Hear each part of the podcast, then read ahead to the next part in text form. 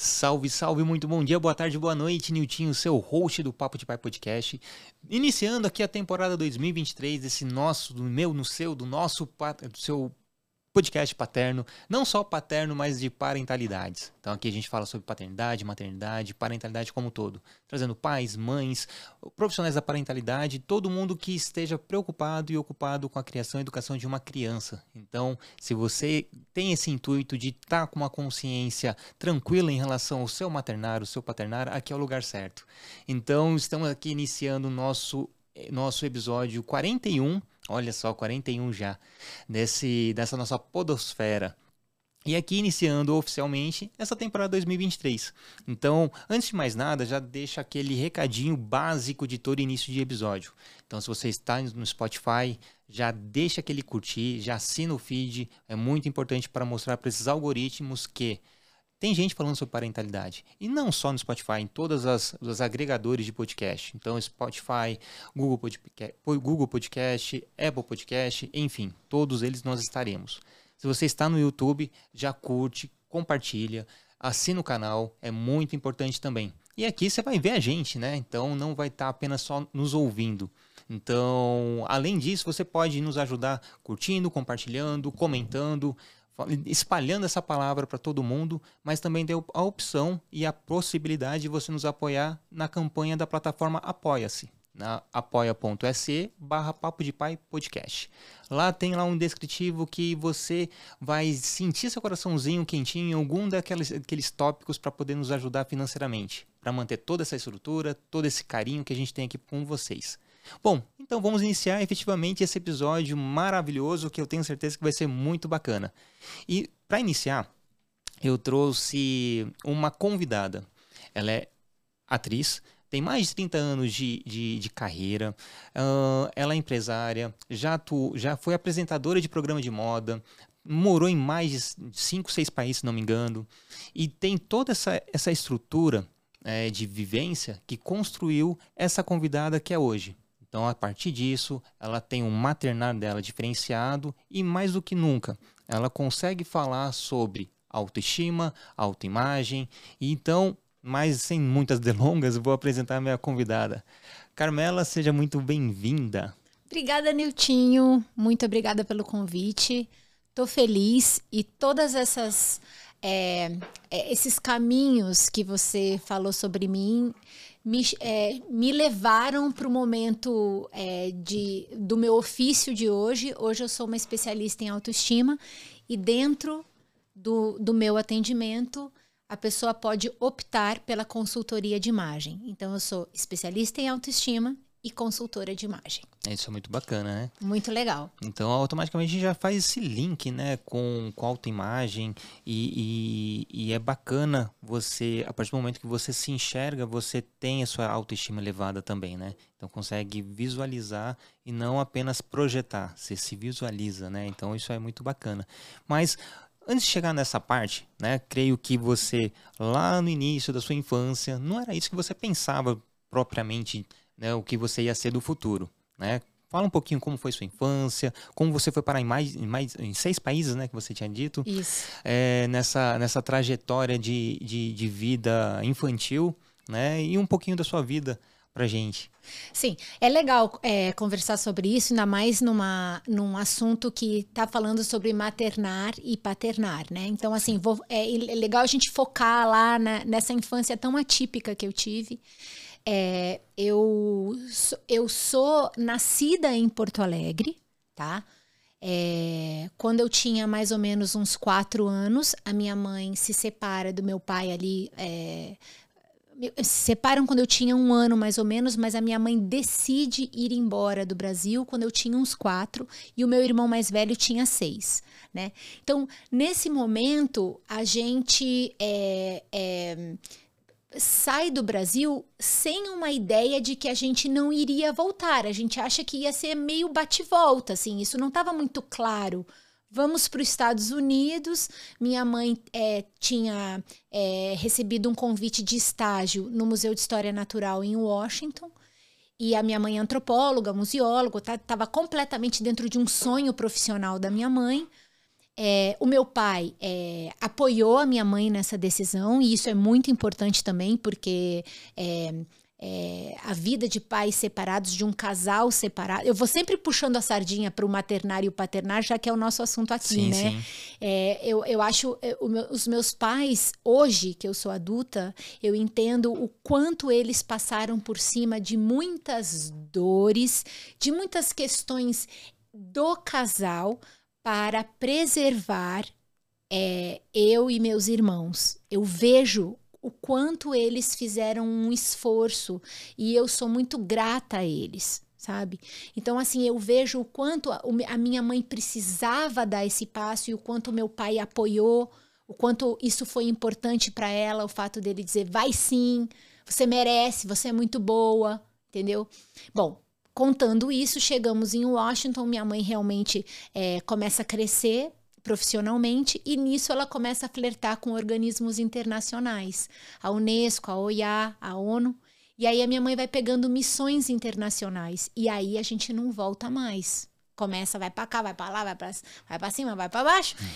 e aí é, a, aquela aquela mulher é, linda, jovem, vai se tornando uma espécie de Indiana Jones, que era minha mãe e nós, os filhos do Indiana Jones, né?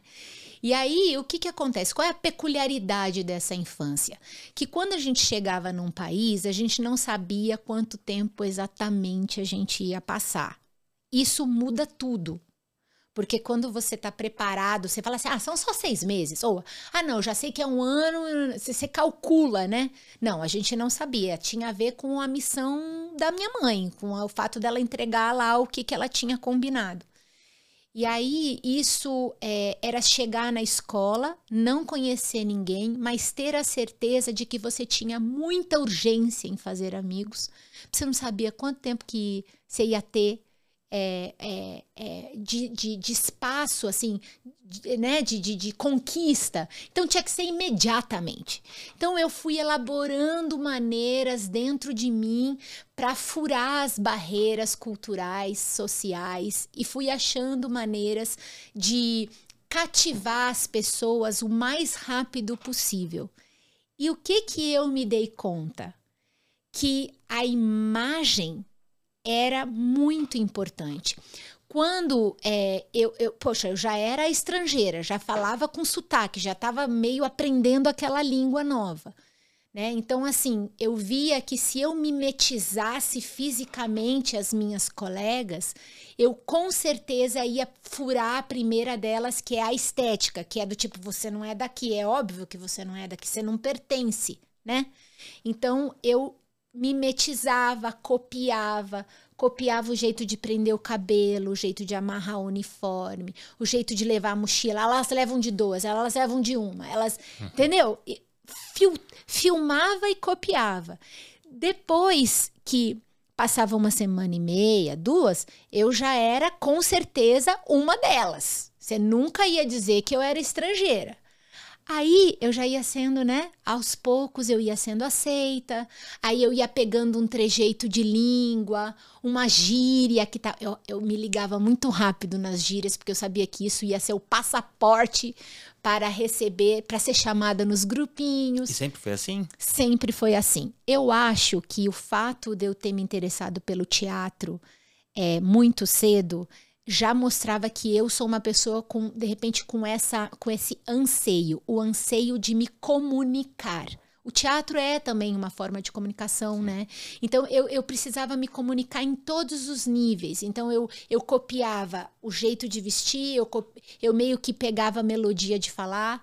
É, eu sempre ouvi na minha família que eu sou uma pessoa que fala muito rápido as línguas e, e copio muito bem os sotaques isso é uma coisa de atriz, né? De saber copiar, assim. De... Acabar interpretando. Né? Isso. Né? Então, eu já era, na verdade, uma atriz é, usando os meus talentos na vida real como para sobreviver. Fazer para, um laboratório real ali. Para ser aceita, exatamente, né? E é, ao, ao, passo disso, a minha mãe sempre me colocou em escolas de teatro, porque assim era nítido que aquilo era essencial para mim era essencial para mim. Era como se fosse assim a minha terapia ou sei lá o que hoje em dia uma mãe coloca um filho para, né? É, geralmente assim é, é, era onde eu conseguia liberar algum medo, algum receio, porque era assustador. Tudo isso que eu tô te falando agora parece lúdico e interessante, mas é extremamente assustador. Dá um frio na barriga o primeiro dia de escola. Se já dá quando você domina a cidade, quando você domina a língua, imagina quando você não tem ideia do que você. Você não sabe se vai ter um dragão, se vai ter uma formiga, se vai ter um elefante, se vai ter uma girafa. Você não sabe o que está ali na sua frente, entendeu? E, e muito nova, muito pequena ainda, sabe? É, então fomos trocando de país assim, assim. Eu e meu irmão éramos uma equipe. O meu irmão é um cara inteligente, sereno, é, é meio geninho, assim, levemente acima da média. E eu, a que vai para fora, que corta o mato com o facão, e, e, eu, eu ia avançando e ele ia atrás de mim preservando. Então, eu conquistava os amigos, ele preservava os amigos, e assim a gente conseguia fazer meio ambiente é, sal, minimamente saudável para sobreviver em cada país, tá? Essa, esse foi o rolê, tá? No meio do caminho, a minha mãe é, se apaixona por um francês que era diretor de multinacional, um cara bem sucedido. E aí a gente ficou pensando: nossa, agora a nossa vida vai ficar fácil, vai ser bom demais. E a gente vai para países onde está tudo bem, né? Porque geralmente o antropólogo, a vida da minha mãe, a gente ia para o lugar onde estavam os perrengues, né? Uhum. Onde tinha é, é, é, algum, algum problema é, para ser resolvido. Então eu, eu brinco que, assim, filho de de, de, de antropólogo não vai para resort, você vai para os lugares onde as tretas estão acontecendo. Sim. Então, quando é, chega o Hervé em nossas vidas, que é esse francês que a minha mãe se casou, é, a gente é, passa pelo Chile e do Chile a gente vai morar em Barcelona. Quando nós chegamos em Barcelona, a gente estava se achando chiquérrimo, morando na Europa, aquela maravilha. 1989 cai o muro de Berlim. Eu estudava em escola pública. É, e isso também é importante dizer, na escola pública é, em Barcelona, não adiantava você falar espanhol, você tinha que falar catalão, que é a língua é, que se fala só naquela região. Então eu tive. Eu cheguei lá na Espanha, eu falei, vou arrasar, né? Que eu já falo bem espanhol. é, não, não, não, não, não, não. Então, assim, sempre quando eu pensava que a coisa ia amaciar para mim, Niltinho, a coisa vinha com outro level de dificuldade, entendeu? Então eu chego lá, cai o muro de Berlim. Um pouco antes de cair o muro, você sente que a Europa estava fervendo. Tinha alguma coisa acontecendo que não estava tava fora da ordem.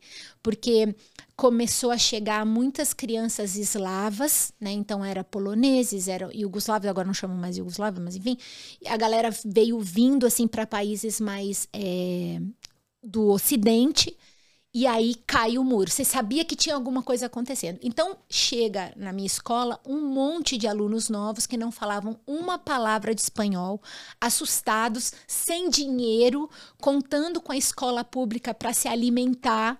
É, então, assim, gera toda uma questão ali. Então, aí eu era Talvez por eu ser também uma forasteira, eu acho que ali eu cumpri também um dever. Eu me lembro que eu defendia muito eles, porque, em geral, o espanhol, ele é um pouco... É, me desculpe, espanhóis, mas vocês sabem disso. Ele é um uhum. pouco preconceituoso. Né? Então eu mesma já ficava ali, não, mas peraí, eu não entendi o que eles falavam, mas também fiz ali o meu, meu dever de diplomacia. É, e nisso a gente já estava mais adolescente, a minha irmã nasce foi um problemão, porque a minha mãe teve problema no parto e tal, tal, tal. A gente se fragiliza muito como família, porque a minha mãe quase morre no, no pós-parto da minha irmã. E ali a gente decide, tipo assim, vamos para um lugar fixo, gente. Vamos parar com essa palhaçada aí de ficar para cima para baixo. Vamos escolher um lugar para parar. Assim, chega, decora a casa e vive normal, né? E aí a gente vai parar em Buenos Aires, na Argentina.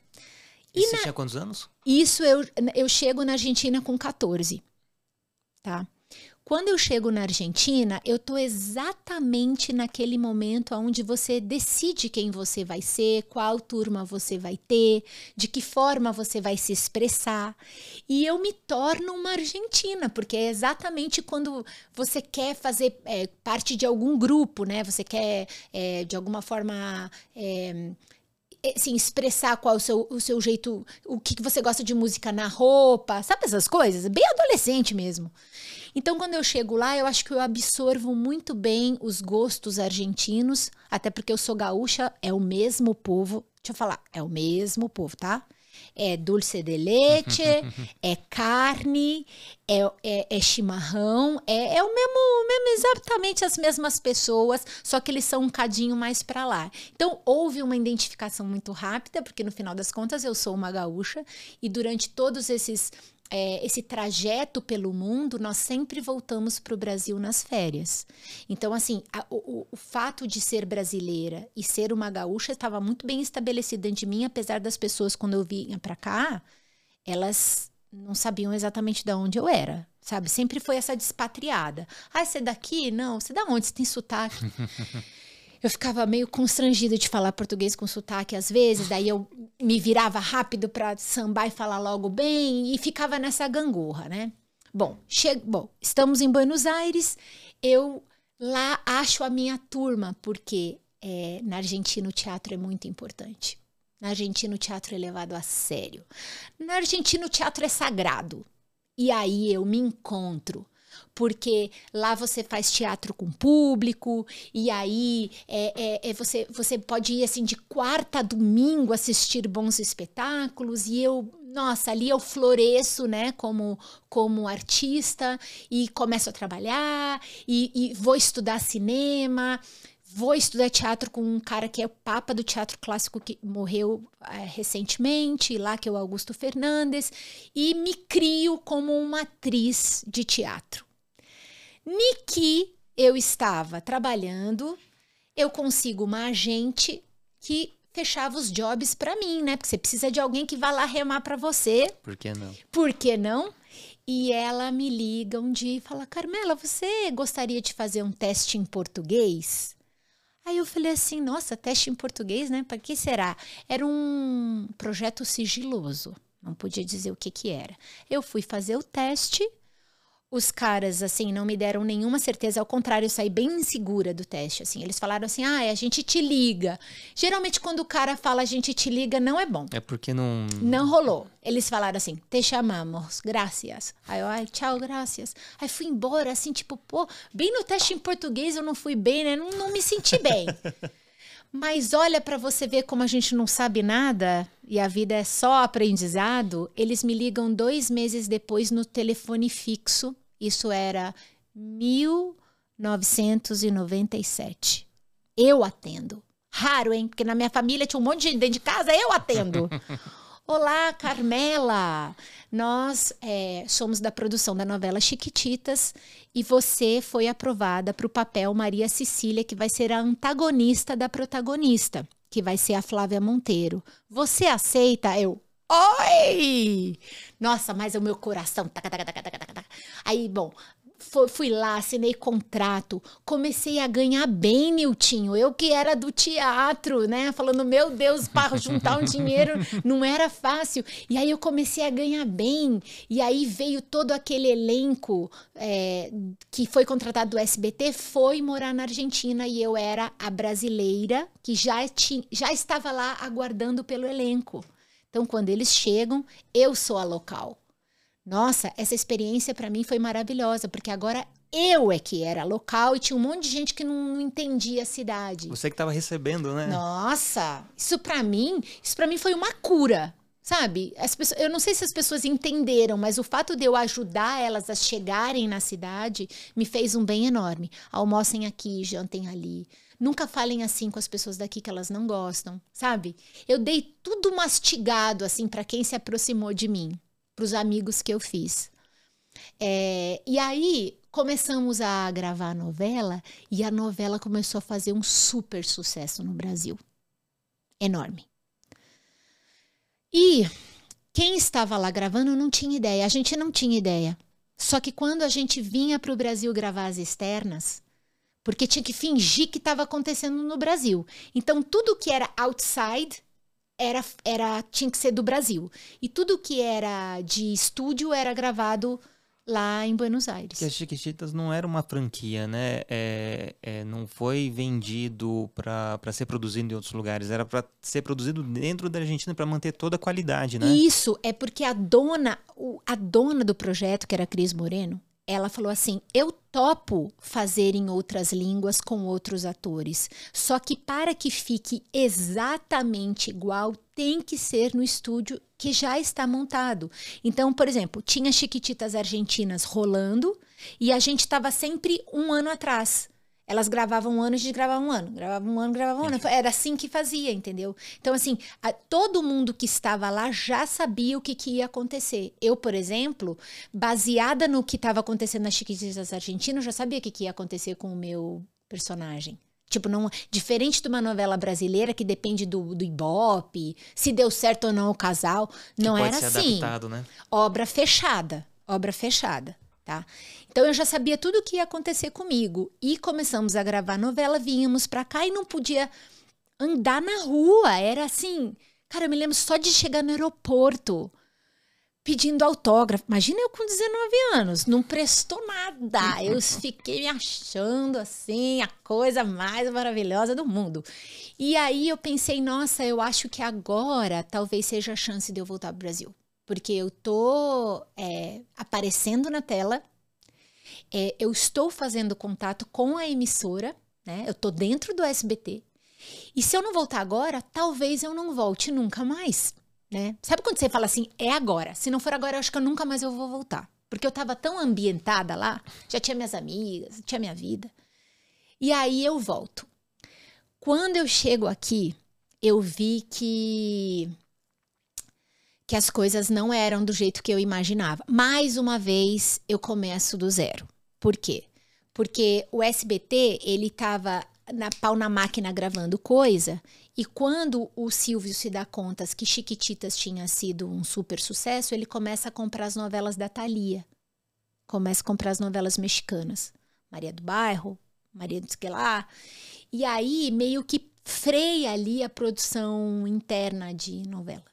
E eu fiquei tipo, o que, que eu vou fazer, meu Deus do céu? Acaba meu contrato com o SBT, eu fui estudar. Eu tive uma. Estava fazendo um espetáculo aqui em São Paulo que a produtora do espetáculo me inscreveu no vestibular da PUC para comunicação e artes do corpo. E um dia ela me chamou para jantar e falou assim: Olha, tem uma notícia para te dar. Você está inscrita no vestibular da PUC e é daqui tantos dias. E eu falei, nossa, o que eu vou fazer, meu Deus do céu? Porque eu não sabia, eu sei muito pouco assim de história brasileira e Física, matemática, não conte comigo. Essas coisas assim, eu sou de humanas, né? Tipicamente de humanas. Mas fui lá e ela me deu assim uns resumos do ângulo, estuda aí, beleza, fui. Passei, entrei na PUC, Comunicação Artes do Corpo e fui estudar. É, é, eu acho que nesse ponto eu chego em São Paulo quando eu entro na PUC, porque ali eu faço amigos, ali eu pego o ônibus, eu entendo, ah, o metrô é assim, ah, é assado, ah, não vai por aqui que é perigoso, mas aqui dá para ir. Eu entendo a cidade e começo a me sentir daqui. Falo, nossa, é, acho que eu me adaptei a São Paulo. Aquilo me fez muito bem, porque é, me deu um sentido para aquela decisão de ter vindo, sabe? E ali usando todos aqueles recursos daquela criança, aquela criança que passou por tudo aquilo, para furar as barreiras, para ser aceita. Só que qual é a questão? Na época em que eu estava aqui, hoje em dia não é mais assim, tá? Mas na época em que eu cheguei aqui, a questão estética era muito importante. E eu chego no auge Carla Pérez, onde todas as mulheres pintavam seus cabelos de loiros, operavam o nariz, botavam uma silicone e tinha que ser aquele, aquele, aquela estética, uhum. né? E eu, vamos dizer assim, quase o outro lado do, do né? Ossuda, nariz, outra outra figura, né? E eu demorei um pouco para achar um caminho, porque as pessoas falavam assim, não, então eu sempre fazia meio amar ou a rica amar Amar, rica, rica má, ou só má, ou só rica, e, e fui achando um caminho ali nesse lugar, é, porque as pessoas associavam o meu tipo físico a esse tipo de personagem. Assim, jamais uma mocinha, jamais uma, uma, assim, uma pessoa com a minha estética nunca teria um lugar para fazer algo assim. E ao mesmo tempo que eu fui achando a minha turma, eu também fui aprendendo uma coisa sobre o mercado daqui, o quanto ele era é, difícil, né? Porque é uma galera e bons atores, grandes atores. Não é assim, é, assim de, de 120 que está num teste, 70 são incríveis. Meio isso, sabe? Então, assim, realmente o tipo de concorrência era muito diferente da concorrência que eu estava acostumada em Buenos Aires, apesar de lá é serem fantásticos atores. Alto, né? alto, mas é menor o mercado, sabe? Bom, aí fui lá me degladiando. Ah, fala. Só um parênteses rapidinho. Ah. Isso também pode explicar o, o, o porquê uh, o, o, cinema argentino se destaca, se, se destaca mundialmente, a, a, atores argentinos, o, os filmes argentinos, talvez o mercado mais enxuto? E todo mundo é de alta qualidade, e aqui muita gente, bastante gente de alta qualidade sim, mas tem que se degladiar para ocupar essa, essa, essas posições? É, é, é, uma visão, porque o que, que acontece? Na Argentina, como o teatro é muito bem visto, as pessoas não querem ser famosas, elas querem ser boas. Não, evidentemente um ou outro, não posso generalizar, sim, sim. mas assim, o sonho de um ator argentino é ser muito bom, não ser famoso, entendeu? Então, assim, é, já a maneira que ele se posiciona do, diante da carreira dele é muito diferente. A fama é consequência, né? A fama é consequência.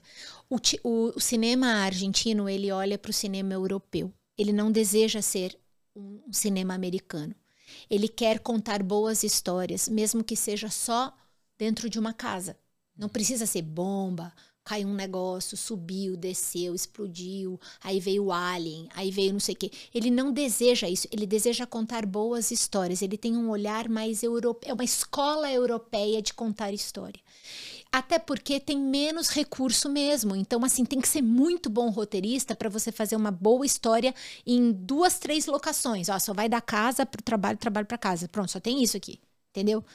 Então, assim, eu acho que o, o, argentino, ele tá.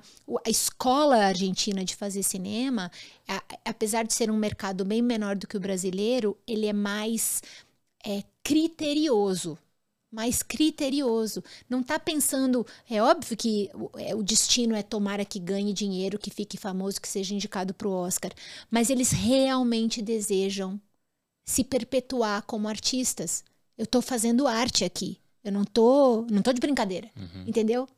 Eu não tô querendo, não precisa, eu, pelo menos é, do jeito que me foi ensinado, óbvio que eu saí de lá faz muito tempo, já faz 20 anos que eu saí de lá, mas assim, isso me foi, isso foi impregnado dentro de mim na escola que eu aprendi lá, que, que o importante é você contar uma boa história, que o importante é você deixar um legado artístico muito mais do que você fazer o que a gente conhece de sucesso, entendeu? Então assim, é muito sério lá muito sério. Tanto é que os teatros lotam.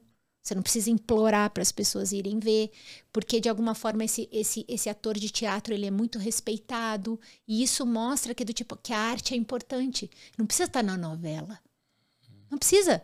Não precisa ter um bilhão de seguidores. Ele é um artista. Senta aqui. Você é um artista. Você me emocionou aquele dia que eu fui lá e tinha assim 40 pessoas assistindo, mas aquilo mudou minha vida. Então, você merece meu respeito. É isso, é nesse lugar que o argentino tem, sabe? Ele é muito, ele é muito criterioso em relação a, a expor um, um, um, um assunto mais artístico do que lá fazer dinheiro. Fazer dinheiro é Não é uma consequência. Né? Exato. Entendi. Minha visão, tá? Isso aqui não é a verdade escrita na pedra, porque hoje em dia tudo tem que explicar, né, Niltinho? Porque senão as pessoas é, podem se melindrar. Já Mas se eu... interpretam de várias formas. Né? Isso, isso. Mas enfim, então eu não me lembro onde eu estava, o que, que eu estava falando. Eu estava falando do, da, da, da, faculdade, que daí eu fiz amigos e não sei o que, não sei o que, fui entrando, fui conhecendo São Paulo. Vendo o quanto é, o mercado era voraz, era é, difícil. Aqui era, aqui era punk. Várias vezes eu pensei em desistir. Várias vezes eu liguei para minha mãe, que ainda estava em Buenos Aires, e dizia: Mãe, acho que eu vou voltar. Só que eu sou muito dura na queda. Assim, eu posso até dar uma fraquejadinha, mas eu não. Eu levanto a cabeça logo e falei: Não, eu já estou aqui, vou enfrentar. E graças a Deus, no meio do caminho, eis que vem a chance de eu apresentar um programa de moda. Eu fui chamada é, assim, só para substituir uma apresentadora, uma coisa assim que ia durar só uma semana, que ia ser só durante a semana de moda do São Paulo Fashion Week. Aí eu, eu, eu, eu chego lá na produtora, eles me entrevistam, ah, ela leva jeito tal, pode ser, muito bem, fala línguas. O negócio da língua sempre me ajudou né? Porque a gente vai fazendo as, as limonadas dos limões. Então eu falei assim, pô, é, aqui é muito, tem muita concorrência, mas eu é que falo essas línguas todas aqui, ó. Né? Então, pelo menos eu tinha esse repertório ao meu favor. E aí, é, quando eu, eu, eu me proponho a substituir essa moça, sou aceita, o cara me aprova lá, a produtora me aprova, o diretor me aprova, eu sou lançada aos leões no São Paulo Fashion Week, que é o meio da moda, que também é outro meio super difícil de entrar. Se o meio artístico é difícil, o da moda é mais hardcore ainda. Quem é da moda sabe que ninguém quer fazer amigo, ninguém quer ser simpático, ninguém quer dar um sorriso, as pessoas querem é botar um óculos escuro e falar assim, e daí? Entendeu? É meio isso. Bom, eu entro no São Paulo Fashion Week com um, um microfone do canal E Entertainment Television, mídia internacional, me achando, achando que eu ia arrebentar a boca do balão. Chego lá, não consigo fazer nada. Nada. Mas pensa assim, nada. Eu, o, meu, o meu câmera, na época, que depois ficou meu brother da vida, ele, ele, ele fazia só umas panorâmicas assim, era o que a gente tinha, era um horror. Aí no final do dia eu falei, gente, eu vou, eu vou me ferrar se eu continuar desse jeito. Eu preciso, eu preciso acordar pra vida, né? Porque se eu voltar, se, se essa fita voltar do jeito que tá, eu tô frita. Aí eu cheguei pro chefe de, de segurança da Bienal e perguntei para ele se, ele se ele podia me ajudar, porque realmente, olha só a minha situação, eu sou nova, ninguém me conhece, e, e, e, uma das coisas que eu, que, eu, que eu convenci ele é que eu precisava demais daquela oportunidade, e eu realmente precisava. Eu precisava ganhar aquele dinheiro e, e fazer valer, entendeu?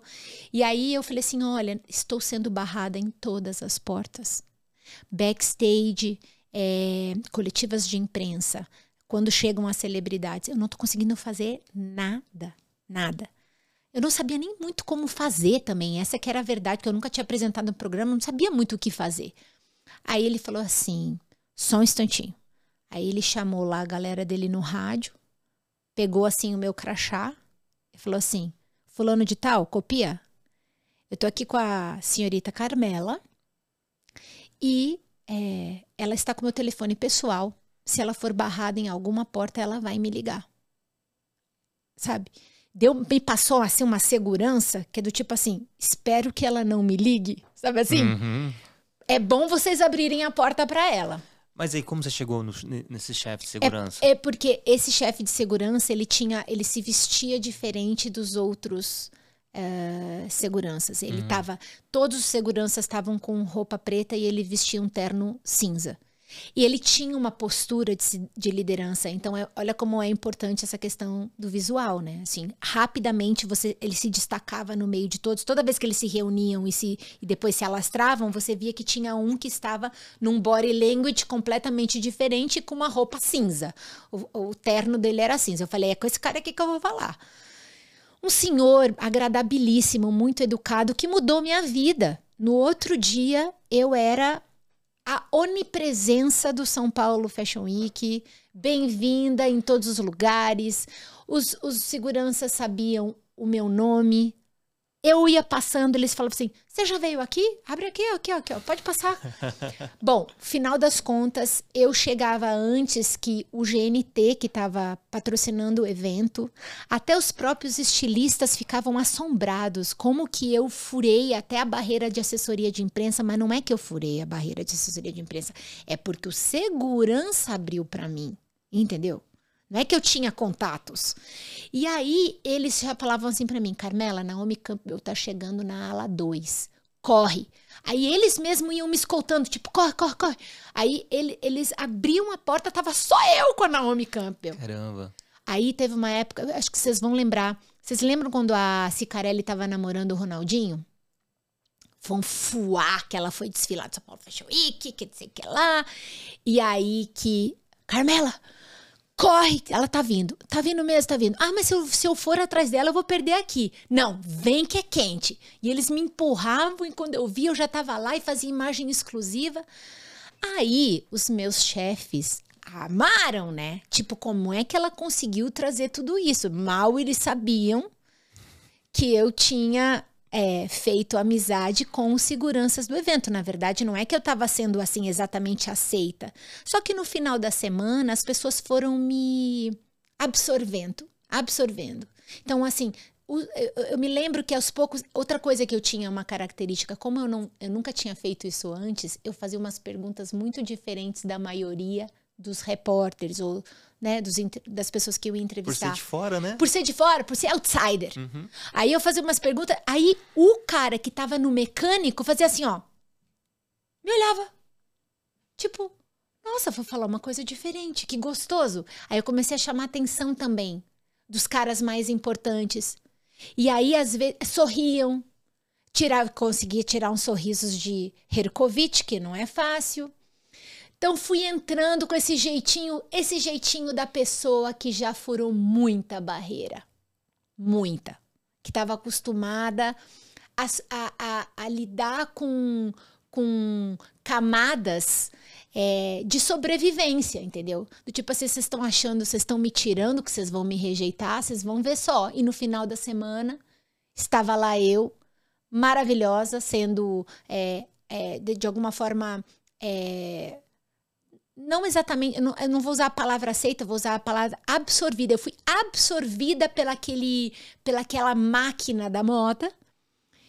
Volto no, na, dei seis meses depois para fazer a outra semana, seis meses depois para fazer a outra semana, começo a fazer outros conteúdos de moda durante o, entre, entre, entre temporadas, oito anos de contrato.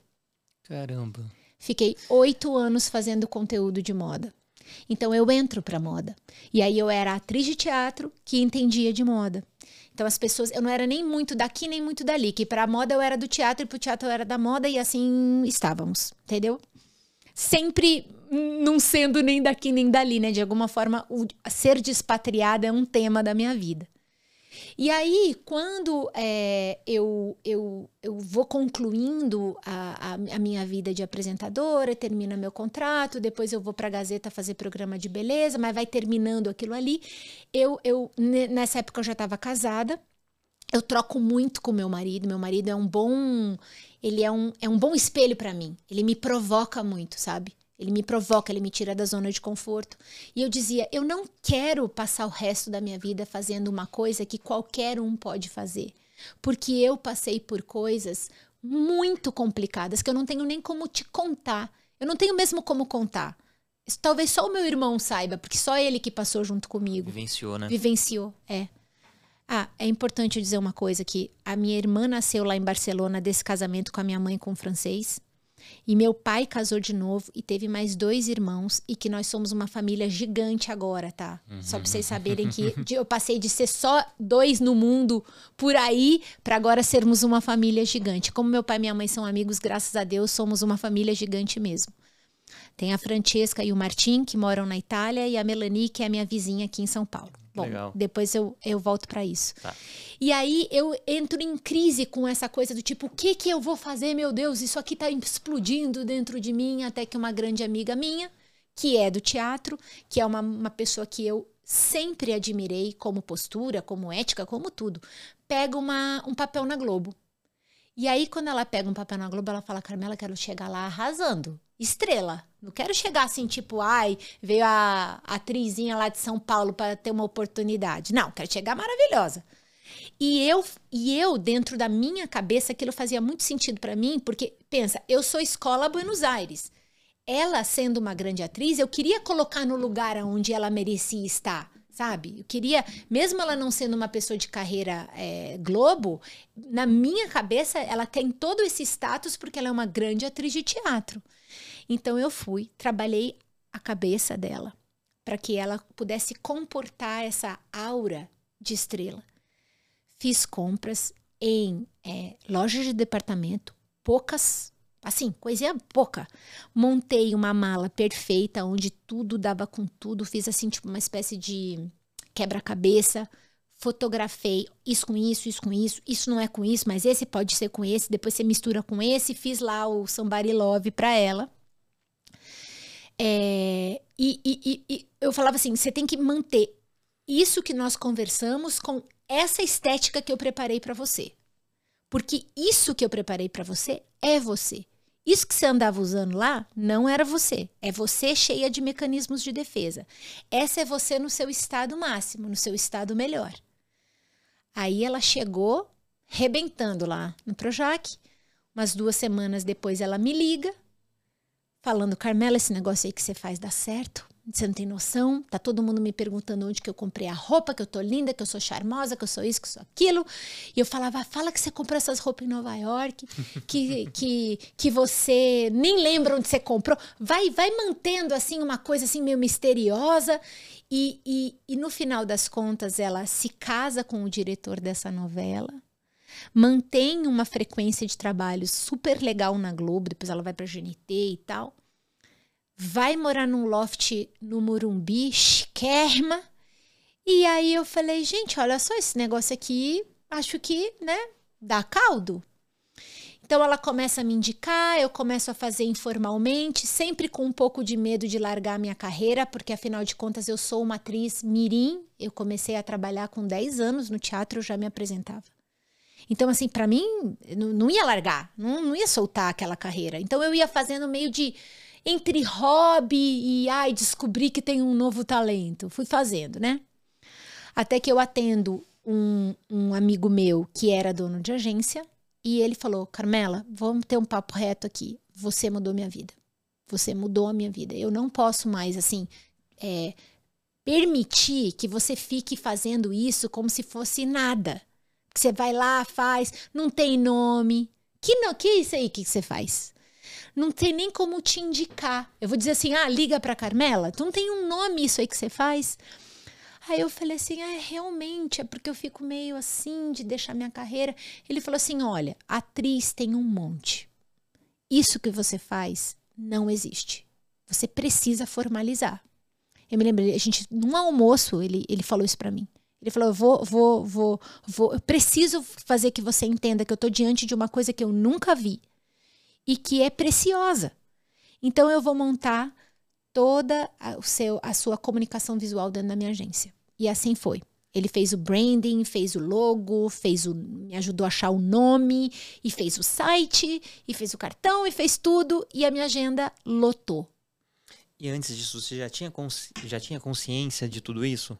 Do, do, do quão importante é esse, esse trabalho de mudar a vida da, que começou com a sua amiga, uh, repaginando, mas não apenas a estética, mas sim transformando o, o que ela é de verdade, colocando para fora. É, e, e, você tinha essa, essa, esse vislumbre que era justamente isso? Ou algo assim, poxa, é um hobby sim, é um talento que eu tenho, mas é, será que vai, será que não vai? Vou fazer informal? Eu não, eu não, não sabe o que, que acontece? É porque eu não sabia, eu não sabia o que que era, eu não sabia se ia dar certo. Eu estava testando, é como se fosse um teste. Uhum. E ao mesmo tempo, toda vez, quase como se fosse é, é, de uma forma incontrolável dentro de mim, eu sempre ficava assim, nossa, se ela tivesse, é, ela não deveria falar isso. Porque se ela falar isso, ela expõe uma coisa que não precisa, isso é mecanismo de defesa. Por que ela tá falando assim dela? Entendeu? Então, eu dentro de mim isso já estava, porque eu, dentro do meu é, caminho de sobrevivência, me dei conta que certas coisas a gente faz por mecanismo de defesa, por, por ferida por ferida, por estar ferido, por estar inseguro. Né? Então, como eu fui me curando, nunca fiz uma terapia, nunca fui num psicólogo, eu mesma fui me curando, até porque a minha mãe sempre trabalhou demais, não tinha tempo nem para não tinha a menor chance de dizer, olá, vocês estão vivos? Não, é só tipo, vamos, pega pra capar, vambora, vambora, entendeu? Então, é, a, a, a, eu sabia, eu sabia que eu tinha essa facilidade de solucionar, que, porque para mim é nítido. Não só porque eu sou essa criança que passou por guerra, que passou por terremoto, que passou por todas as coisas que eu passei. Não só por isso. Porque eu tenho anos de teatro e o teatro te é, obriga a olhar as pessoas com amor. Obriga. Porque se você for fazer um personagem, um grande vilão, um serial killer, você tem que amá-lo profundamente senão você nunca vai conseguir fazer. Então o teatro, o processo criativo do ator, ele te obriga, você não tem alternativa a não ser amar o seu personagem, seja lá quem ele for. Entendeu? Então você cria um um cacuete de amar sem julgar. Isso estava muito nítido dentro de mim, que é uma coisa que eu faço dentro do meu método hoje. Então, quando um cliente vem para mim, ele não é analisado, porque eu não sou analista, nem terapeuta, nem nada disso. Ele não é analisado, nem julgado, que, por exemplo, às vezes quando um brother vem conversar comigo, um amigo, você pode julgar, você pode dizer, ah, não, gente, sério, você tá fazendo isso? Entendeu? Não é um julgamento, é um amor profundo, que você fala assim, nossa, eu entendi. Eu entendi por que, que você está fazendo isso.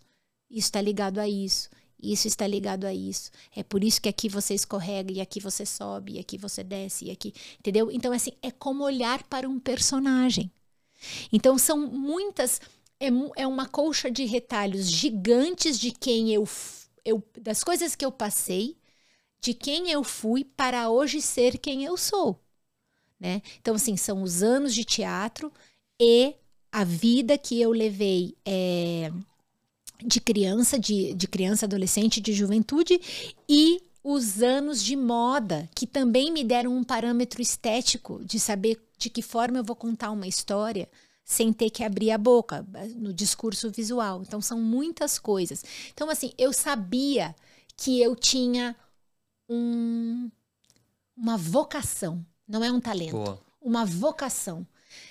Hoje em dia, que eu estou consolidada faz 11 anos que eu atendo dentro do meu método. Eu comecei em 2012, me forma, saí do armário em 2014, quando eu fiz o site, quando eu fiz tudo. Em 2015 eu já não tinha mais tempo para ir a nenhum teste. Eu já não era mais, eu já não era mais uma atriz. Assim, eu, não que eu não fosse, porque você não consegue tirar uma coisa uhum. que está dentro, né?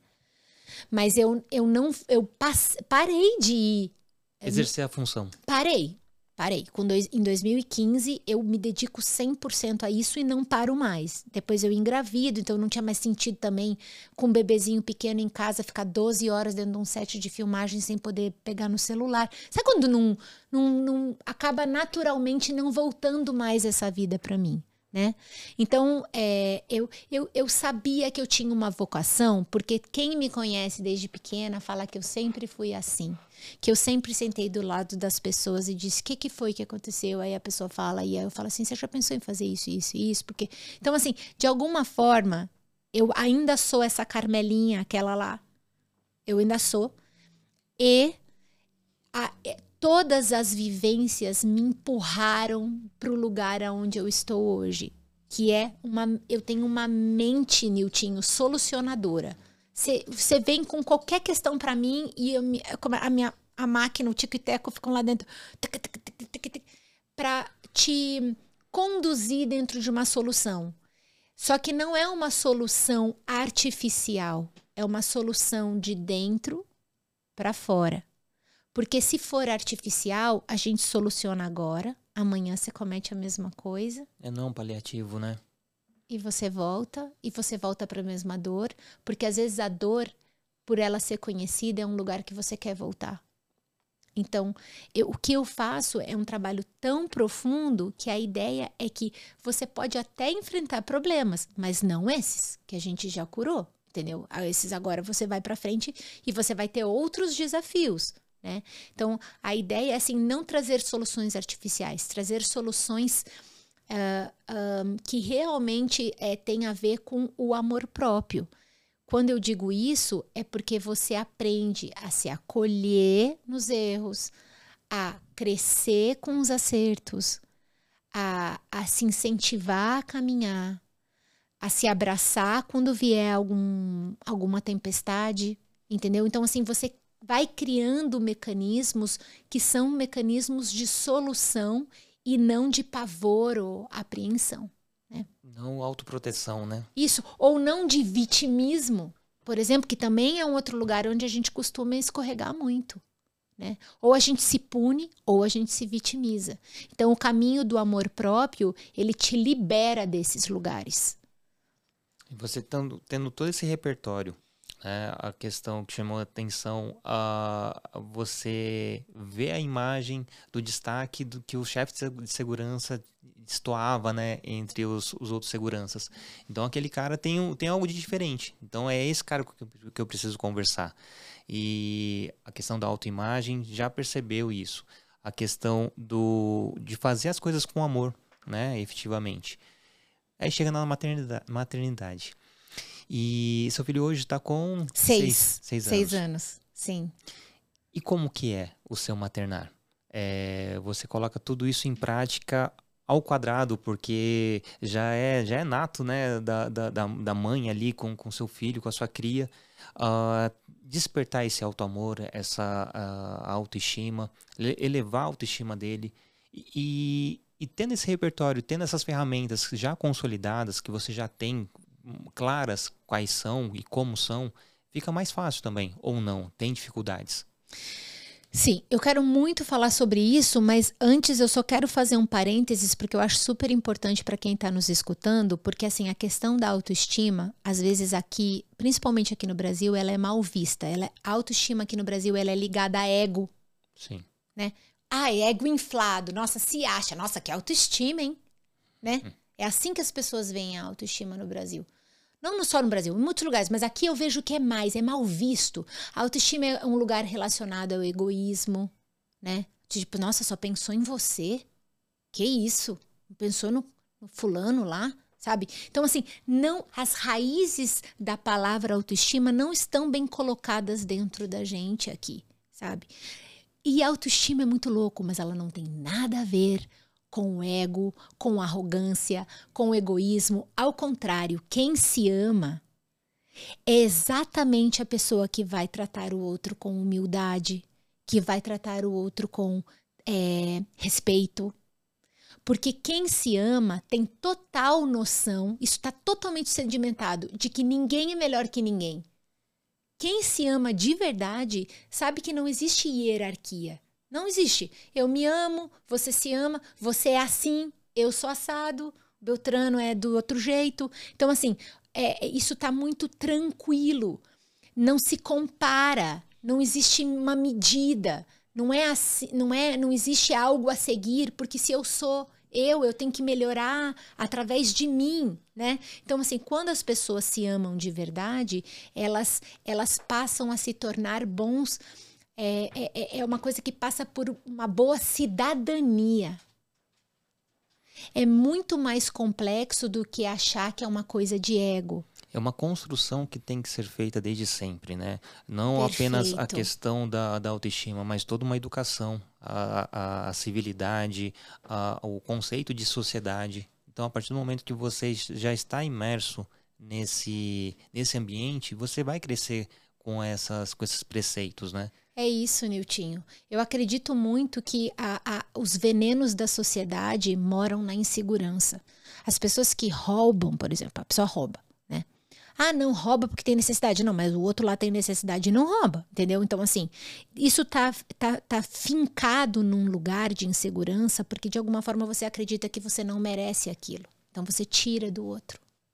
Né? Então, por exemplo, se eu é, agrido alguém, é porque eu estou inseguro. Você acha que uma pessoa segura vai agredir alguém? Você acha que uma pessoa que se ama, que está bem consigo mesma, ela precisa agredir alguém? Não, ela sabe que. É, entendeu?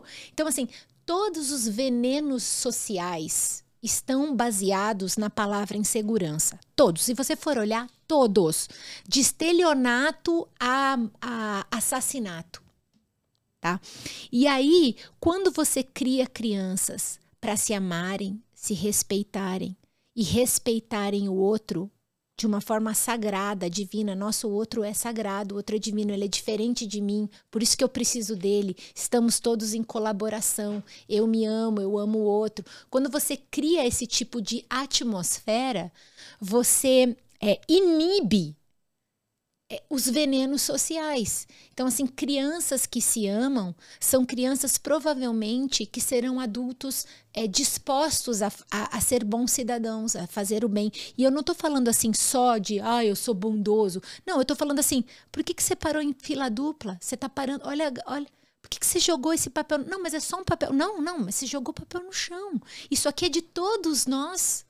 Por que, que você jogou um papel no chão se isso aqui é de todos nós? Só você pode jogar papel no chão. Então, assim, essa, essa, essa, a questão da cidadania, ela tá colada com o amor próprio. Porque se vivemos em sociedade e todos nos amamos e respeitamos, nós estamos prontos para amar e respeitar o próximo. Então, por isso que ela é fundamental. A autoestima não é um, um, um penduricalho a autoestima é a base de tudo, ela é o assoalho de todos os nossos comportamentos. À medida que eu me amo, me respeito, eu estou realmente preparada para amar e respeitar o outro, senão eu não vou conseguir. Em algum momento eu vou ficar inseguro e eu vou ferir o outro, seja lá de que forma.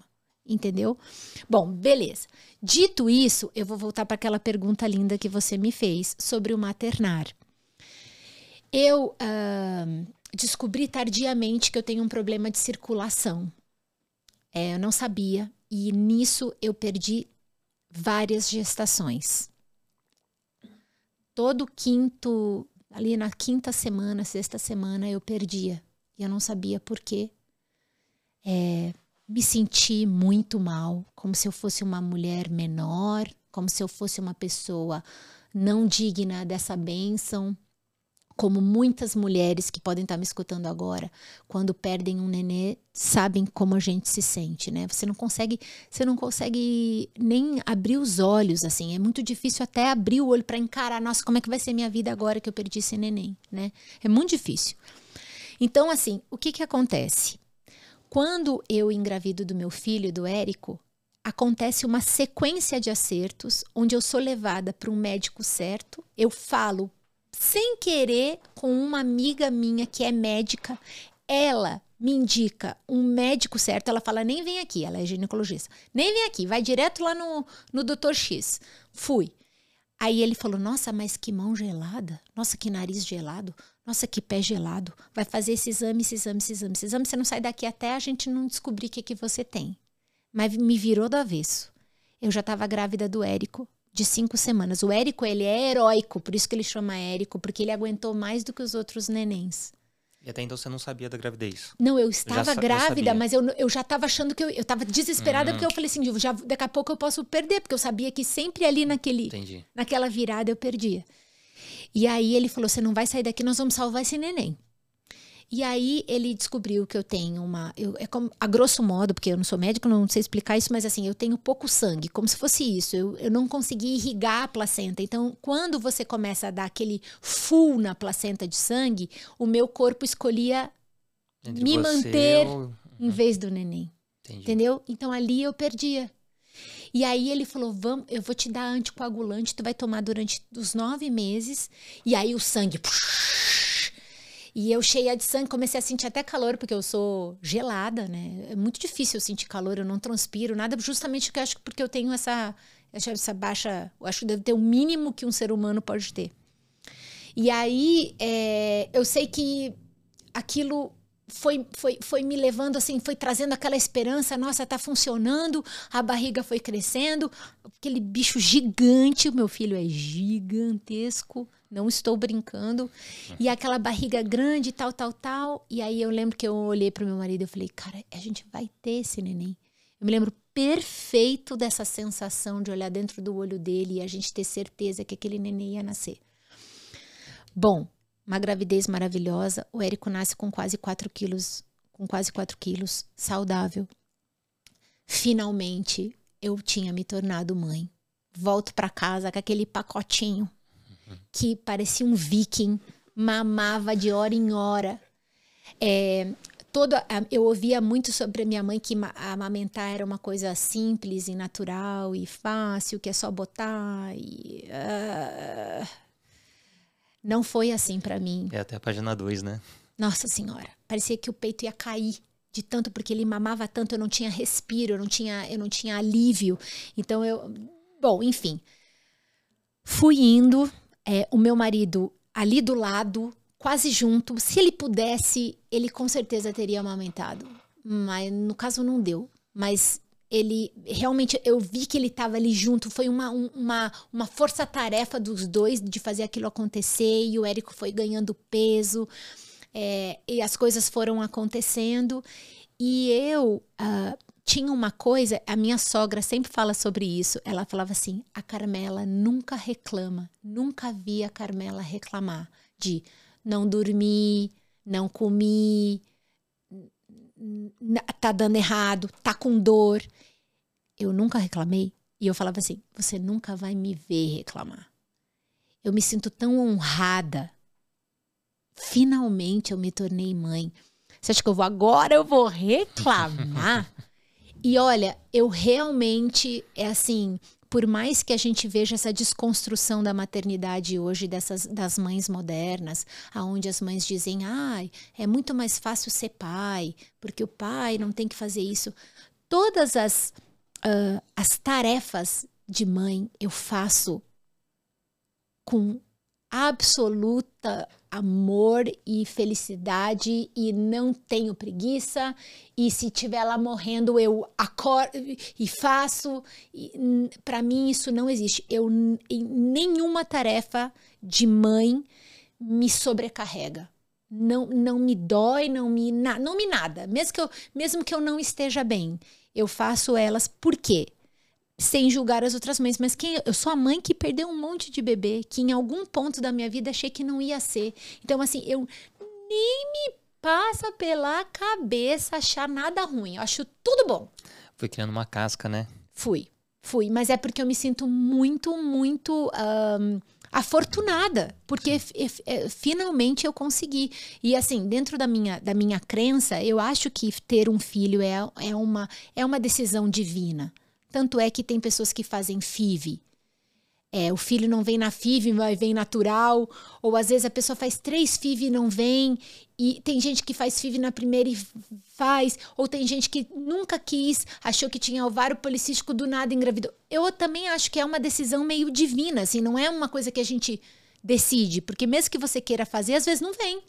Mesmo que você faça lá com um médico fantástico, às vezes não vem. Entendeu? Então eu ainda acho que é uma. Então eu me sinto, eu me sinto afortunada por ter ganhado esse presente. Então assim, o que que acontece? Talvez eu não seja a mãe mais me, da média, porque eu não vejo nenhuma questão, é, vamos dizer assim, de sobrecarregar da maternagem. Eu acho tudo maravilhoso, mesmo as dificuldades. Né, do tipo, a educação é, é uma dificuldade, né? Porque a criança ela não é um robô. você descobre, você fala, nossa, mas ela, ela não é um robô, né? Ela... E outra, eu fui uma criança colaborativa, porque eu tive essa mãe, esses pais que estavam lá preocupados em salvar o mundo. Meu pai também é um cara que fez muita coisa pelo mundo, assim. É, dentro do, do, da profissão dele, do, do, ofício dele.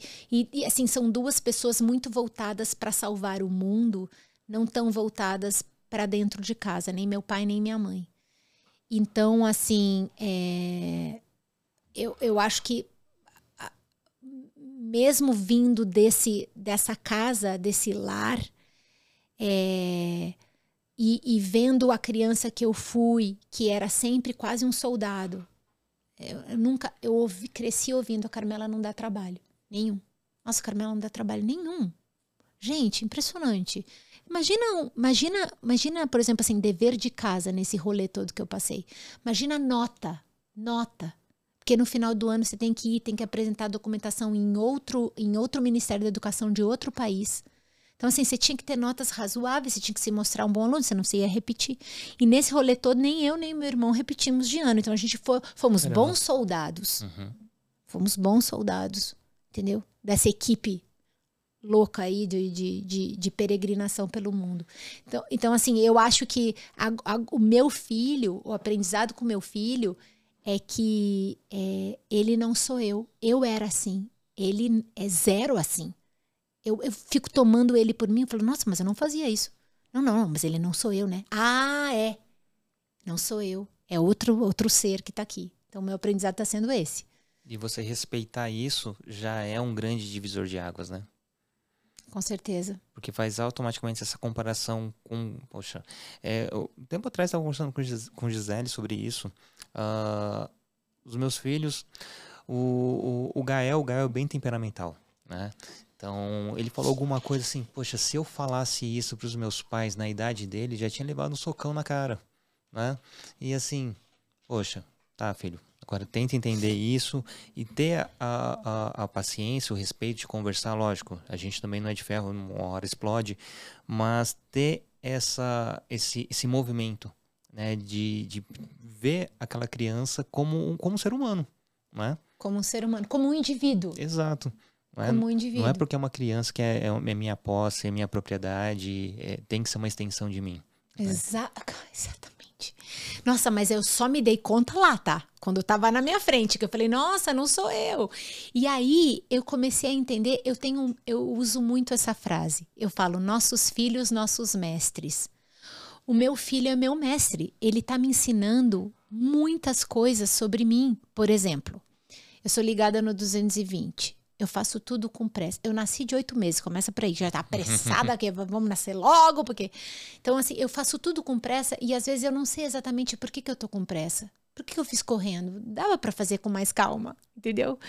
É, é, eu tenho esse. O desafio para mim é não correr. Frase do meu filho.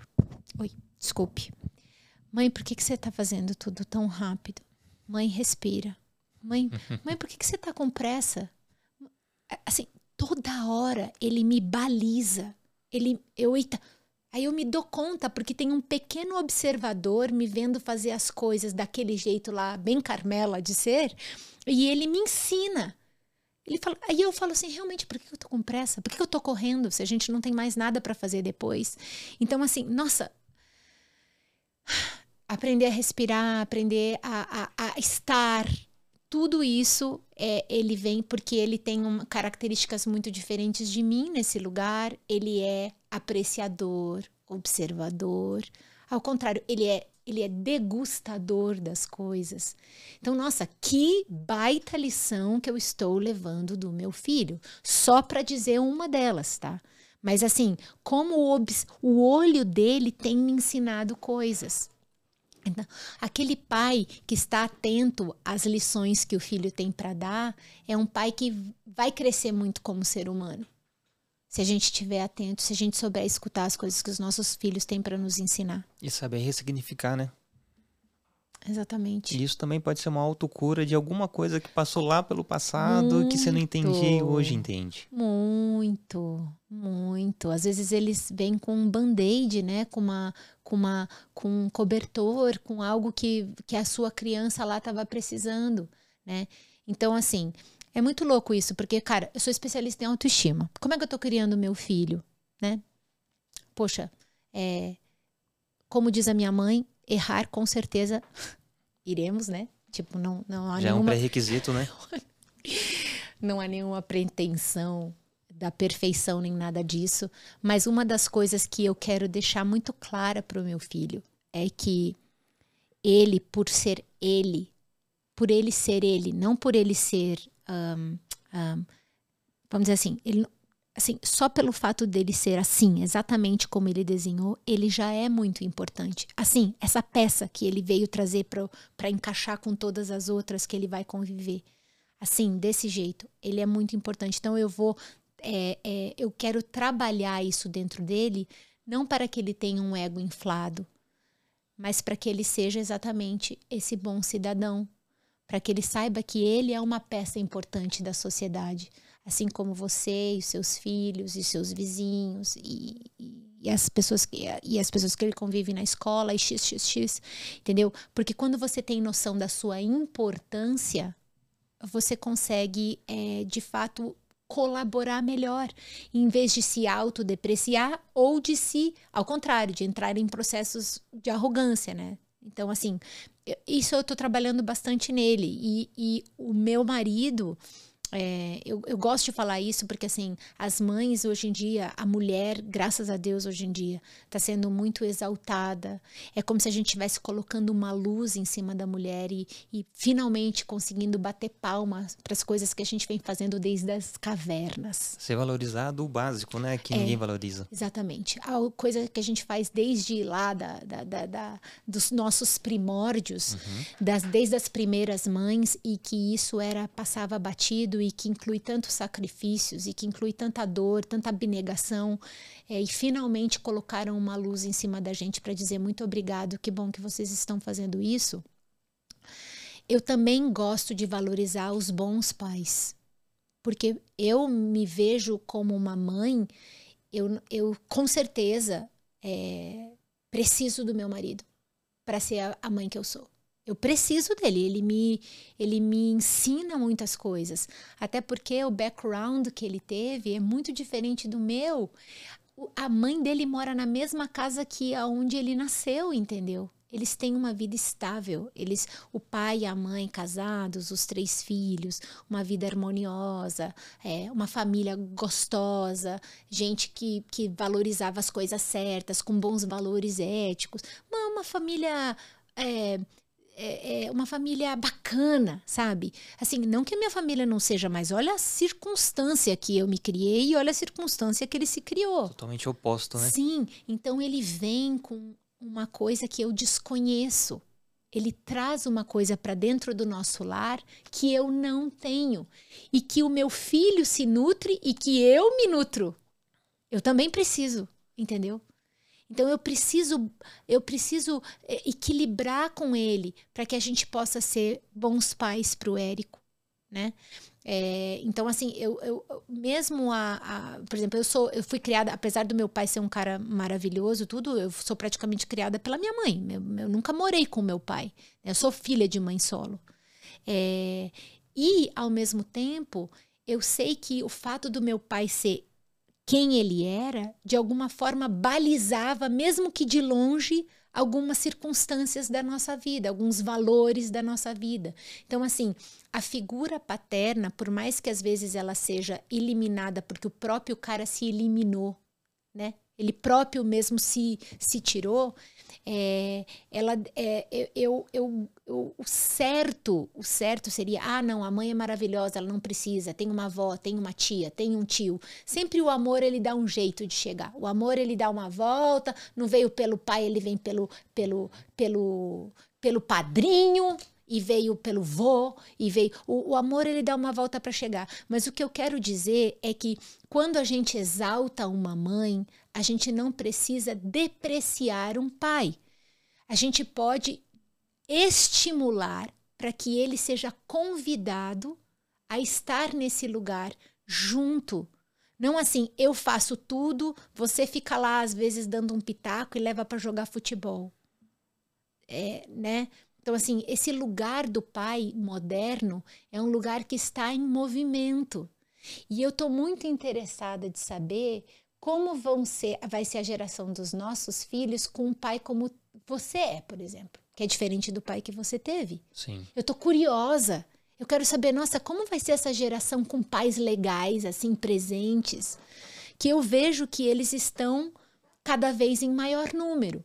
É que não temos uma geração formada, né, com, com essas, essas crianças, porque se a gente for recordar quantos colegas, quantos amigos nós tivemos na, na, na infância que os pais eram presentes. É, se contar um, dois dedos de dez. É verdade. Hoje não. De dez dedos, eu acho que nove tem esse pai que tá, tá nesse, nessa transformação.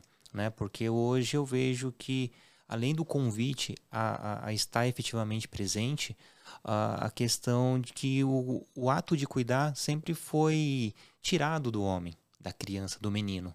Né? Então, desde muitos homens pegam uma criança pela primeira vez quando pega o seu próprio filho.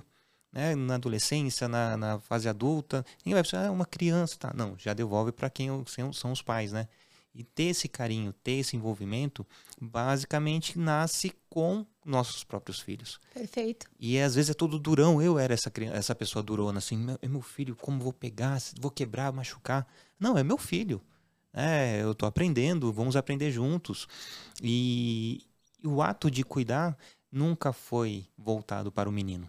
Né? Então o menino tem que ser forte, tem que ser valente, os brinquedos, a questão de ser explorador. E as meninas não, era voltada para culturalmente a sociedade moldou dessa forma. Sim. E aos poucos a gente está mudando. Sim. Então, nossos filhos serão esse agente transformador daqui a algumas, alguns anos. Exatamente. Eu tô otimista nesse ponto, porque eu acho que eles vão viver uma, um mundo diferente do que a gente. É, a gente está em transição. Talvez eles se apresentem com situações mais positivas lá Sim. na frente. É, e, e, eu fico, eu, eu acho interessante essa forma de que você falou, ah, eu, eu, eu não, eu não fui criado para isso, os meus filhos estão me ensinando, né, com, com a criação, com a, paterna, com a paternidade eu estou aprendendo. Tu sabe que eu atendo muitos homens, eu tenho, assim, 40% do meu atendimento é masculino. E quando, imagina, essa pessoa vem para mim né? Uma pessoa que vai tratar da autoestima, do lado lá de dentro, não da psique, da emoção. E muitas vezes eu me deparo com homens que foram crianças que não foram permitidas de sentir, não foram, não houve lugar para suas fragilidades, para suas vulnerabilidades. Então assim, a gente reclama muito do homem e a gente não entende por que que ele se comporta dessa forma sabe? Então, assim, existe realmente algo que precisa ser modificado na base para que todos possamos ser melhores colaboradores na vida, né? Que a mulher seja permitida seja, ser quem ela quer e para que o homem seja convidado a expor as suas vulnerabilidades. Então, por exemplo, quando eu é, abraço a dor de um cliente que veio com um monte de feridinha lá do fundo do coração, é, pela primeira ele, ele se sente tão bem, porque pela primeira vez alguém disse assim: tudo bem, pode. Não tem problema, nós vamos arrumar. Isso aí é liberado sentir assim, tá? Tudo bem. Então, é, o que eu vejo é que assim, a gente, a gente critica muito o resultado, mas a gente precisa entender que isso é um trabalho de base.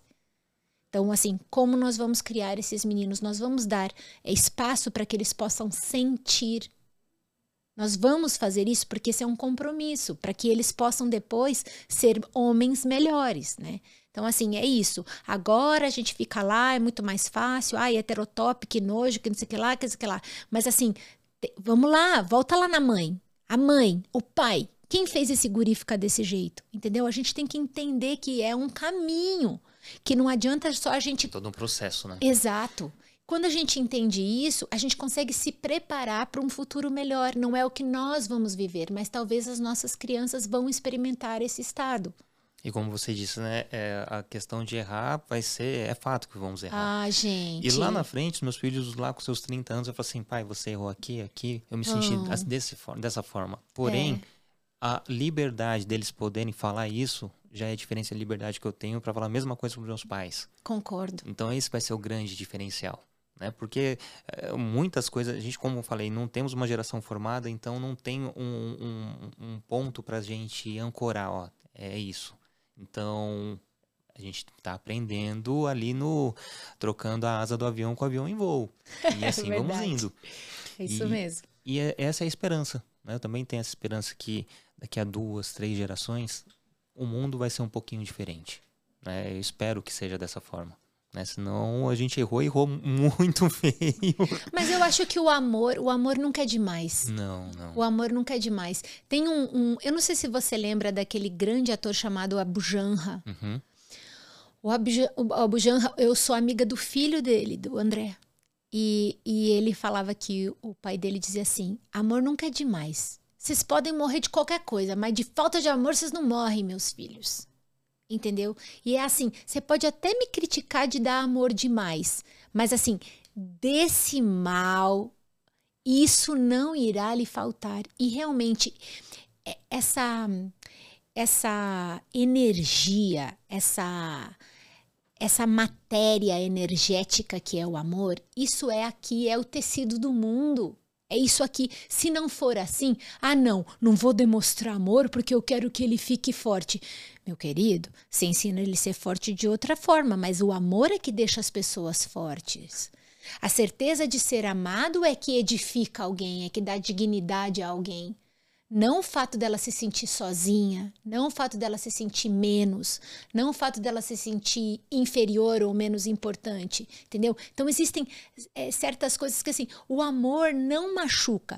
Mimar, ser autoindulgente, entupir de brinquedo que não precisa porque eu não tô dando, não tô dando tempo de qualidade, isso é, não é amor. Favor não confundir. Amor nunca é demais. Nunca. Nunca vi ninguém morrer de tanto receber amor na vida. Ao contrário, quem recebe muito amor vira cachoeira, entendeu? De amor e vai distribuindo por aí. Então, assim, ter certeza de ser ultra amado pelos pais incondicionalmente é algo muito importante. Mesmo que eu faça tal coisa e tal coisa, assim, mesmo que você faça tal coisa e tal coisa, mamãe sempre vai te amar. Meu, meu filho sempre me pergunta isso. Mas e se eu fizer tal coisa? eu falo, qualquer coisa, meu filho. Minha mãe, a mamãe sempre vai te amar. Eles vão validando né, o que posso, o que não posso. sim, sim. E por falar em amor, a gente tem o apoio aqui da, da, do podcast. Temos dois apoios, na verdade. O primeiro, falar do Sentidos e Cores. Sentidos e Cores é uma empresa que faz artigos, brinquedos, utensílios voltados para o público autista para crianças autistas. Então, já fica o convite para todo mundo conhecer os Sentidos e Cores no Instagram. Tem o site, tem todo um, um catálogo de produtos, um catálogo de, de, de coisas muito. E não apenas para crianças atípicas, mas também para crianças do dia a dia porque são brinquedos funcionais. Então, voltados ao, ao, à criança autista, sim, porque tem, além da funcionalidade, tem a questão de você ter coordenação, tem toda uma questão mais abrangente. Então, fica o convite aí, Sentidos e Cores. É, temos um episódio com a Ingrid, que é a fundadora. Então, já vou deixar o link aqui também para vocês conhecerem a Ingrid, que é uma pessoa extremamente de coração gigante, incrível. E também temos o apoio do Amor em Pote o Amor em Pote é uma, uma, uma empresa que faz doces e geleias artesanais lá de São Sebastião, que em algum momento estaremos espalhando esse, esses quitutes para o, para o mundo. Mas nesse momento, a, a, convido vocês a conhecerem o Amor em Pote no Instagram, que é o arroba e lá tem fotos de todos os quitutes que, que, que é produzido. A propósito, tem uma lembrancinha para você aqui do Amor em Pote. Ai, gente! Se materializou o Amor em Pote, bem que sim, você falou. Sim. É, é literalmente amor em cada potinho. Nossa, que delícia. Essa é uma geleia, geleia de damasco. Ah, eu amo damasco. Obrigada, Amor em Pote. 100% natural. Ah, é in pote. É, que amor simpático. em pote. Muito em, legal. E o amor em pote é, é da minha esposa, minha esposa que, que é a pessoa por trás dessa empresa, dessa, desses quitutes. Belíssima, inclusive. Parabéns, Niltinho. Belíssima sua mulher. Nossa, e ainda faz amor em pote. Sim, sim. E tem cinco filhos, tá, gente? Sim, sim. A pessoa tem cinco filhos e faz amor em pote. Não sei não. Vamos fazer uma, uma estátua para ela aí em São Sebastião, gente? Pelo amor de não? Deus. E a gente já está começando a se caminhar para o final do nosso episódio.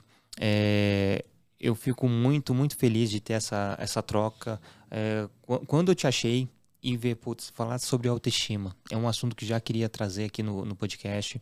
E você falou de uma forma tão tão lindamente, tão brilhante, tão simples, né? Sem muito muita frescura, sem muita fórmula, quer dizer, sem não, sem fórmula de sucesso. Ó, faça isso que vai dar certo. Não, é, é do coração, é espontâneo e quando a gente faz com amor, as coisas tendem a dar certo. Com certeza. Né? Então isso aí é, é, fundamental. Mas a gente não terminou ainda. Eu queria ouvir de você a questão. O que, que você poderia falar para as pessoas, para as mães, uhum. né, que estão com essa autoestima baixa, tá, tá machucado, tá arranhado, ou por conta do, do dia a dia, trabalhar, ter que deixar filho em creche, e ou uma mãe solo que teve o pai que abandonou a, essa família, enfim, essa, essa mãe que está nesse momento ali, é, no cantinho dela, não deixando florescer o que o, todo o potencial que ela possa ter. Queria que você falasse uma palavrinha para elas. É assim, geralmente eu passei por isso, então assim, vou falar no meu lugar de fala. É, o purpério é muito desafiador para todas nós. É como se a gente não fosse mais a mesma pessoa, é, quem, quem, quem eu sou agora. Essas roupas aqui também não tem mais nada a ver comigo. É, eu não sei mais exatamente como eu me comporto, porque eu era assim, mas agora.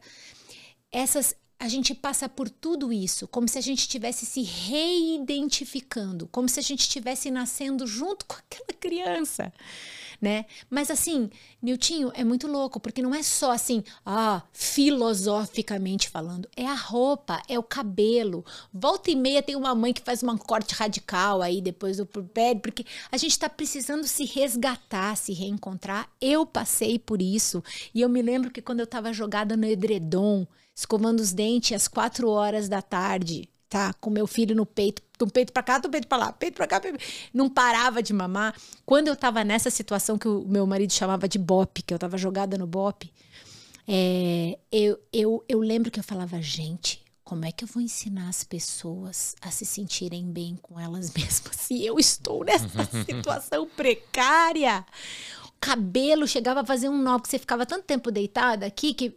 Gente, olha, o que, que aconteceu? quando eu fiz quatro meses, o Érico fez quatro meses, um cliente começou a correr comigo. Volta, volta, pelo amor de Deus, eu só preciso que você me ajude aqui. Depois você pode voltar para o seu, é, né, para o seu, para sua hibernação aí com seu nenê. Só me atende. Nossa, eu agradeço tanto esse cliente, me fez sair da zona de conforto. Eu me lembro que eu tive que procurar alguma coisa que coubesse em mim. Eu estava completamente fora do peso eu, eu ganhei muito peso na, na gravidez do meu filho, depois fui perdendo no peito, né? Mas assim, demorou. É, não, não, tinha nem roupa, não tinha nem não, não, tinha situação. Como é que eu vou lá ensinar o cara a se vestir? Imagina, na consultoria de imagens eu não tenho nem roupa para pôr, meu Deus do céu. Olha a crise. Fui com a crise. Botei lá uma roupa que dava o um mínimo de dignidade, que eu me olhasse no espelho e falasse, tá digna, pelo menos tá digna. Aí fui, e com a cabeça em crise. E à medida que eu ia atendendo ele, eu fui me lembrando. Ah, eu sou assim, né? Ah, é. Ah, eu amo fazer isso. Nossa, ele tá, nossa, ele tá, ele tá se sentindo muito melhor. Nossa, como isso me faz sentir bem. Então eu fui me lembrando de quem eu era e eu agradeço a ele por ter me tirado. Depois, aos poucos, eu organizei melhor minha agenda, fui voltando de, devagarinho, mas ele me deu um choque de realidade. Foi um, foi para mim foi muito bom, porque eu me pus na, na berlinda. Tipo assim, e aí, o que você vai fazer? Você vai se jogar? Você vai dizer não ou você vai, vai, vai, pro, vai pro desafio, né? E eu fui. Enfim, uma das coisas que eu acho primordial, e eu sei que dizendo isso eu vou ajudar muita mãe, tudo que um filho quer é ver uma mãe feliz. É isso, tá? É isso. Não é o brinquedo que todos os amigos têm. Não é a escola Brandons from Browns and Brambazans que todos estão indo. Não é a roupa de grife. Não é, é sei lá o que, que tu pode imaginar, o intercâmbio, a viagem para Disney. Ou a, a, o picolé na saída da escola. Não é isso que faz um filho feliz. O que faz um filho feliz é uma mãe feliz. Se você agora pensar nesse momento, se você pudesse pedir qualquer presente para sua mãe, não seria ver ela feliz? Tem alguma coisa que te deixe mais cheio de alegria, mais com o coração quentinho e em paz de ver sua mãe bem, feliz? Não tem. É uma ligação tão forte do filho com a mãe que quando ela tá bem, nós ficamos bem. A gente pode estar tá caindo aos pedaços, mas de ver a nossa mãe bem, algo se reconstrói dentro da gente.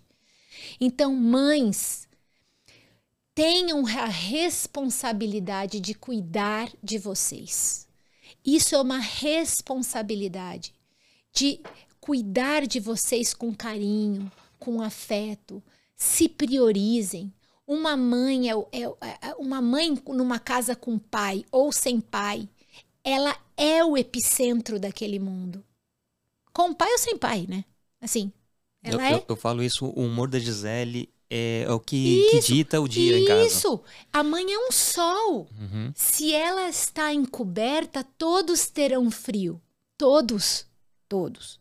Né? Até o porteiro lá, do, do lá debaixo do. do ele vai sentir. Então, é, reafirmando isso que eu estava contando. É, tudo o que um filho precisa é sentir que a mãe está feliz. Então, dizendo isso, eu convido a a todas as mães que estejam nos assistindo que se priorizem, se responsabilizem pela sua felicidade.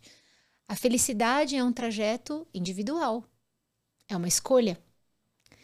E quando você decide que você precisa ser feliz para que o seu filho possa ser também, e esse é um processo individual que ele vai aprender por exemplo e não por blá blá blá, nem por discurso, nem palestrinha.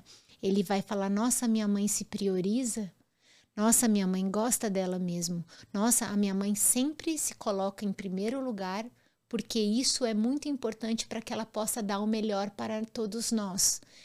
Então, você vai colhendo essas informações e isso vai deixa, isso vai formando esse colete de segurança dentro da criança. Minha mãe tá bem. Minha mãe tá feliz. Porque quando a, quando a nossa mãe não está bem, algo fica muito manco dentro da gente. A gente pode ter 45 anos, como eu tenho. E se a minha mãe não tá bem, eu fico manca. Fico manca. Ah, mas você tem que ter o distanciamento, que não sei o que lá, não sei o que lá. Beleza, ótimo, amei o papo, parabéns. Mas assim, qual é a realidade? A realidade é que ah, os nossos pais nos afetam diretamente e sem filtro. Então, a responsabilidade de um bom pai e de uma mãe é estar no eixo, feliz e fazendo o possível para criar feliz é um estado feliz vocês estão entendendo né? Alegre ah alegre. Feliz é um estado de, de plenitude que vai sendo alcançado né? Ai nossa me frustrei. Oh, lógico isso pode acontecer mas como que eu lido com essa frustração? Me vitimizando me, me, me ferindo ou me abraçando e mostrando para o meu filho que é assim que a gente lida com as frustrações né? Então é isso que eu quero dizer quando a mãe olha para dentro, ela está olhando para o filho dela. Quando a mãe está cuidando de si, quando a mãe, ó, oh, te dar um exemplo, quando a mãe passa um batom, pode ver, os filhos reparam. Nossa mãe, que como você tá bonita. Nossa mãe tá bonita. Os filhos sentem um, ai, como a minha mãe é bonita. Isso, isso, porque isso está associado ao bem-estar. Ela passou um batom, entendeu? Então, assim, é um cuidado estético, é um cuidado com a parte mais molinha lá dentro. Isso é a sua responsabilidade para ser mãe. Você desejou ser mãe ou você se tornou mãe mesmo sem, sem desejar, agora essa criança está te olhando, quer fazer um caminho bonito com essa criança, cuide de você. Maravilha. Isso é, é essencial. E, e faço esse, esse convite, né? Não apenas para as mães, mas para os pais também enxergarem isso em prol das mães, né? Independente se mora junto ou não. É a mãe do seu filho. Né? Ter, ter esse olhar, ter esse carinho, ter esse cuidado. Sim. Né? É, em prol do, não apenas dos seus filhos, mas de todo o conjunto. Sim. Né, de todo aquele meio ambiente em que seus filhos estão inseridos, que você está inserido, que sua esposa está inserida, sua companheira, sua a mãe das crianças, enfim. Então fico fica esse convite também para os pais fazerem esse exercício de dar um passo atrás, opa, vamos estimular, vamos colocar para frente, para cima. Então, é muito importante. Eu, eu, vou fazer um registro aqui muito pessoal, mas eu acho que me deu muita vontade de falar isso. O meu pai não é perfeito, né? O meu pai separou da minha mãe, eles tiveram várias questões e tal, tal, tal. Mas sabe uma coisa que eu acho admirável do meu pai? Meu pai se casou de novo, a mulher da, do meu pai, a Isabela, é uma grande amiga da minha mãe, as coisas funcionaram, a gente costurou essa família desse jeito e funcionou, mas o, eu acho algo louvável do meu pai. Meu pai sempre fala bem da minha mãe. Sempre. Até quando eu busco ele para me queixar da minha mãe, o meu pai não permite. O meu pai coloca minha mãe num lugar divino. Ela é a mãe dos meus filhos, entendeu? Da mesma forma que ele faz isso com as mães dos, com a mãe dos meus irmãos, que é a minha boa drasta. Uhum.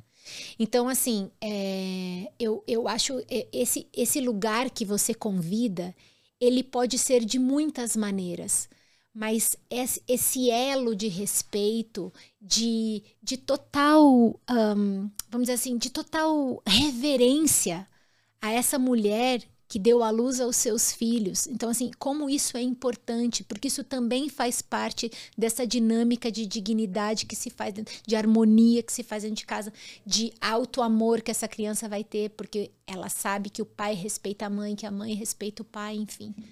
E às vezes são coisas que você pode se propor, fazer um pequeno movimento e se propor. É, infelizmente, não, a maioria dos divórcios não tem toda esse, Sim. essa carga emotiva e, e, e, que, que enxergam que é, foi uma passagem, Sim. né? Vamos valorizar e agora cada um para o seu lado, porém vamos manter esse elo com carinho, né? Sim. É, a grande maioria dos divórcios tem toda uma carga negativa, tem sentimentos ruins e que acaba passando entre os ex-cônjuges e também para os seus filhos, né? Uhum. E independente do lugar, lo, local que você esteja, independente do, do, do sentimento que tenha, é, respeitar, né? E ter essa, esse entendimento, primeiramente, tentar ter esse entendimento, né? Deixar, é, é, é às vezes pode ser fácil falar, né? Porque não, tá, não, é, não é com você, Niltinho, mas tentar deixar de lado o lado ruim em prol do bem-estar dos nossos filhos, né? E talvez esse seja o primeiro passo para depois sim ter esse carinho, esse envolvimento e acima de tudo ter esse bem falar, né? Não ficar agredindo com palavras e enfim. Então, ter essa, esse entendimento, esse primeiro é, passo. Esse discernimento, né? Exato. Mas você falou perfeito, porque começa pelo respeito. Começa pelo respeito. Tendo respeito, você consegue evoluir para sentimentos mais nobres, mas a princípio, só de ter respeito já é, já é bom demais. Né? Bom, agora a gente já está encaminhando mesmo para o final do nosso episódio. Sim. E eu tenho alguns pedidos, né? Eu, eu peço uma indicação de um conteúdo para os nossos convidados. Então, filme, série, novela, por que não? Uh, trabalho, site, enfim. Algo que você queira compartilhar, que você que o seu coraçãozinho quer, quer, quer mostrar para a nossa, nossa audiência, que é legal consumir. Independente de voltar do nosso conteúdo que foi falado aqui hoje ou não algo que você queira compartilhar. Tá.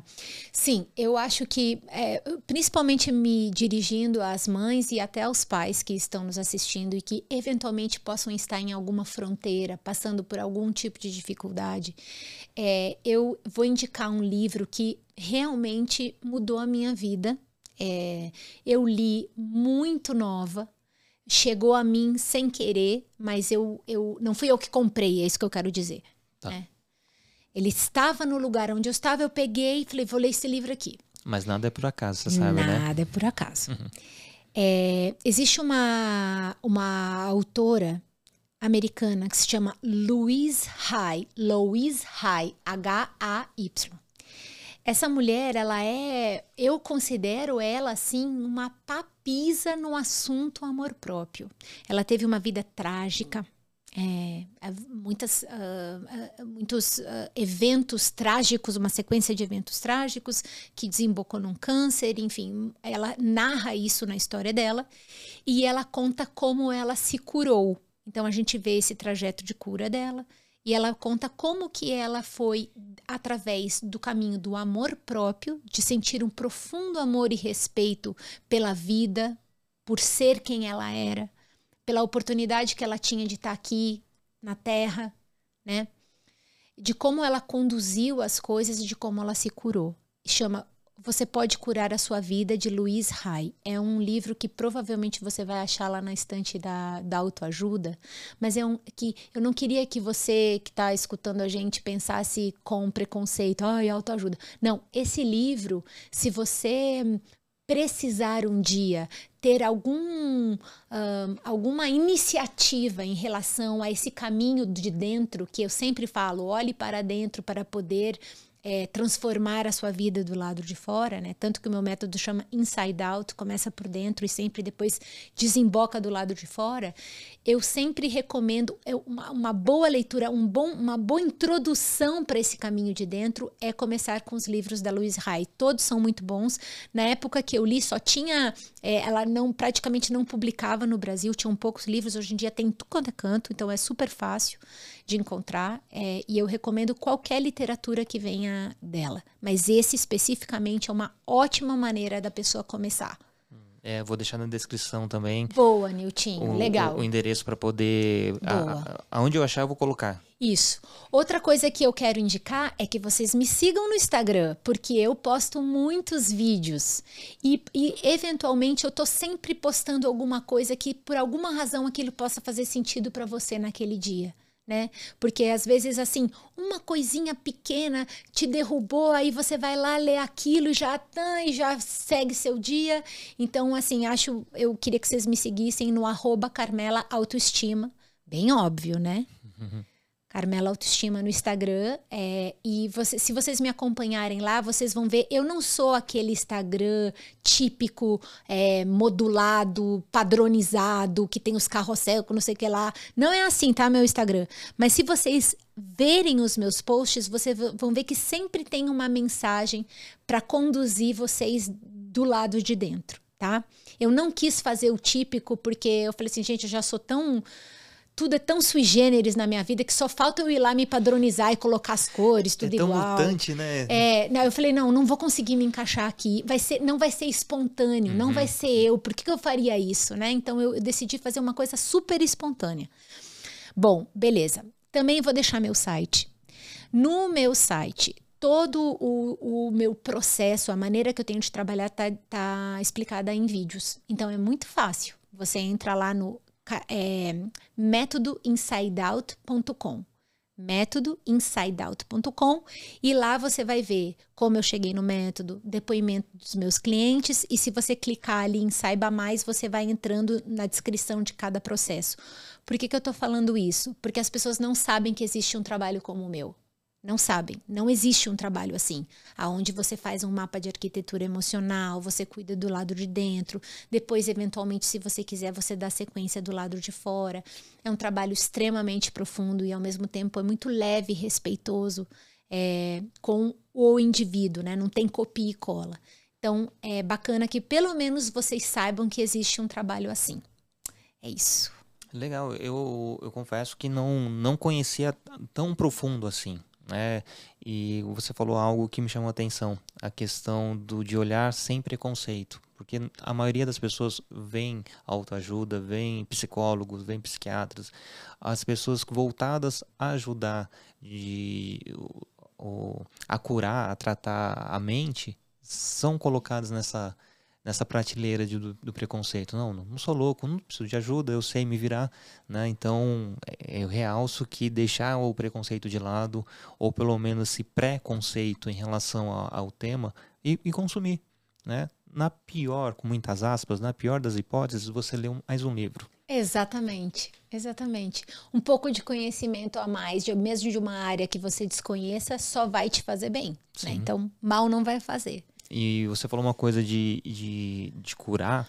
Eu, eu, eu observo isso em mim. Uh, uns, uns, dias atrás, o, o Heitor, ele. O Heitor, um dos gêmeos, ele tava correndo, brincando. O Heitor? Não, foi o Gael. Ele machucou o dedão do pé. E saiu sangue, não sei o que.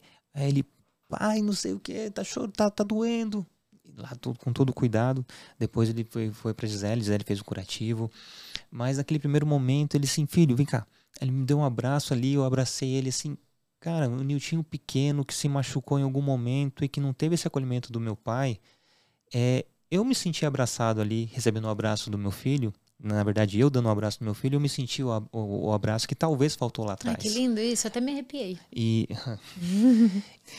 E, e é isso, é os pequenos detalhes do dia a dia, né? E, e ter essa, essa consciência que tudo é para esse caminho, né? Quando você coloca amor, é automaticamente você vai ser, ser imundado por, por esse amor, não apenas seu, mas de, de, das pessoas em volta, você consegue compreender.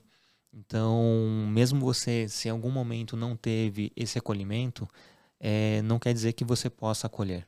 Né? Então, basta você estar tá com, com o olhar do coração aberto para poder é, dar vazão a isso. Né? Então, como você falou, eu aprendo muito também com os meus filhos. E é, e, e é fato, eu tenho quatro mini professores ali que, é que mostram que, cara, eu preciso mudar muita coisa. Quatro mestres. Exato. Te dando lições. Diariamente. Muito legal. E, bom, eu peço também que a gente forme uma grande corrente do bem aqui. Né? Uh, você indicar um pai ou uma mãe para em algum momento futuro uh, ele tá aqui com a gente, ela tá aqui com a gente, conversando sobre paternidade, sobre maternidade, sobre qualquer assunto uh, correlato a filhos. Então vou pedir vou convidar você a abrir seu WhatsApp, escolher Opa. alguém e mandar um áudio, falar assim, ó, estou aqui no Papo de Pai Podcast, participando desse podcast aqui que fala sobre parentalidade e recebi a incumbência de indicar alguém. E escolhi você. Não falo antes quem é a pessoa. Fique à vontade. Eu eu vou escolher eu vou escolher o Felipe Montanari, que é meu marido, grande ator, palestrante, apresentador, um cara que já passou por 35 países, fala até grego, Niltinho. Caramba. Era era para dar match comigo, fala. o cara do rolê do mundo podia só podia ser ele para dar match comigo. E o Felipe é um pai e mãe. Eu, eu, eu, eu realmente eu me encanto com ele sendo pai. Muitas vezes eu só fico observando as coisas que ele faz, as coisas que ele diz. Quando ele chega no canto para mim fala só no ouvido. Para não falar na frente do nosso filho que ele achou que eu errei entendeu? E eu acho que vocês têm boas figurinhas para trocar então eu vou chamar o Felipe tá? Nossa. oi love olha eu tô aqui no microfone fazendo um convite oficial para você no WhatsApp. O Niltinho é, falou para eu convidar alguém para o podcast e eu escolho você porque você é um pai maravilhoso, porque você é um profissional incrível e eu acho que vocês vão trocar muito, porque ele também é uma pessoa muito interessada em crescer e entregar o melhor para os filhos, assim como você. Então eu acho que vocês vão comungar em muitas ideias e vai ser muito legal. E essas ideias poderão ajudar muita gente, tá? Então você está convidado, tá bom? Beijos. É Papo de Pai Podcast. Maravilha. Pronto. Olha, ó, ficou até.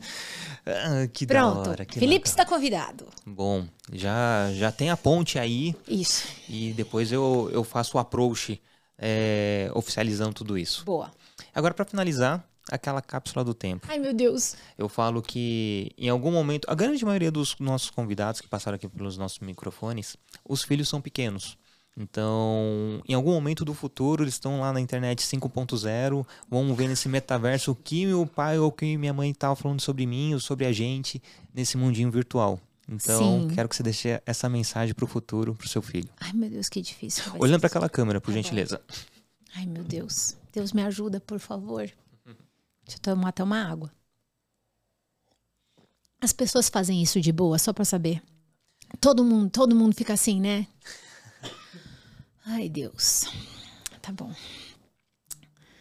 Filho, a mamãe te ama. A mamãe se sente muito muito honrada por você ter me escolhido para ser sua mãe. É, eu sinto um amor profundo por você, por todos os pedacinhos da sua pele, do seu corpo, da sua mente, do seu coração. As pessoas dizem que você é muito lindo, mas a coisa que você tem mais lindo é o seu coração. Você realmente é um, um terráqueo feliz, você ama esse lugar. E esse lugar tem muitas coisas que você ainda vai aprender, que você vai perceber, que você vai gostar, que você vai ensinar para mamãe, que a gente vai trocar. E saiba que de todas as coisas que a mamãe faz na vida, aquela mais ama, aquela sente mais orgulho, paixão e devoção é ser sua mãe. Te amo, Cookie. Eu te chamo de Cookie porque você tem seis anos, mas eu não sei quando você for ver isso se vai ser esse apelido, porque eu mudo toda hora de apelido. mas todos são do fundo do meu coração. Te amo, meu filho. Pronto. Até que eu aguentei. Ah, foi, fui bem forte. Oh! Pronto, consegui. Ai, Carmela. Tava nervosa, Nilton, que eu sabia que ia vir essa hora. e é, é, é dar vazão realmente o que tá passando no coração, né? É, é isso. Mas que bom que ele vai escutar isso em algum momento, porque é exatamente assim como eu me sinto. Então, que bom. Obrigada pela oportunidade. Imagina, eu que fico muito honrado, muito feliz de você ter aceito esse meu convite. Muito obrigada. Bom, Carmela, ó, agora a gente tá finalizando de verdade o nosso episódio. Eu fico muito feliz mesmo, de coração. Gratidão. E Felipe vai vir aqui, então. Opa! Já fica o convite para vocês dois virem aqui um, em algum momento Em algum também, momento, né? para continuar essa, esse, essa, esse bate-papo. É, conhecer a história dele é, de vida, a história dele paterna e depois, por que não, a história de vocês de casal, né? Bacana. né, trazer essa, essa visão da autoestima, a, a comunhão, a questão da troca, né, o quanto que isso é importante e tem que estar presente na vida do no relacionamento de casal. Maravilha. Então já fica esse convite para em algum momento essa parte 3 aqui da família Montanari. Boa. Fechou. Tá fechado. Combinado. E é isso, gente. Tamo junto. Então já curte, compartilha. Se você tiver no, no- numa plataforma que dá para comentar, comente. Mas acima de tudo, assine o feed porque tem conteúdo riquíssimo aqui no Papo de Pai Podcast. Então, gratidão, muito obrigado, Carmela. E até a próxima. Até as próximas, com certeza. Tchau, tchau. Tchau, tchau. Tamo junto. Beijo no coração. Finish.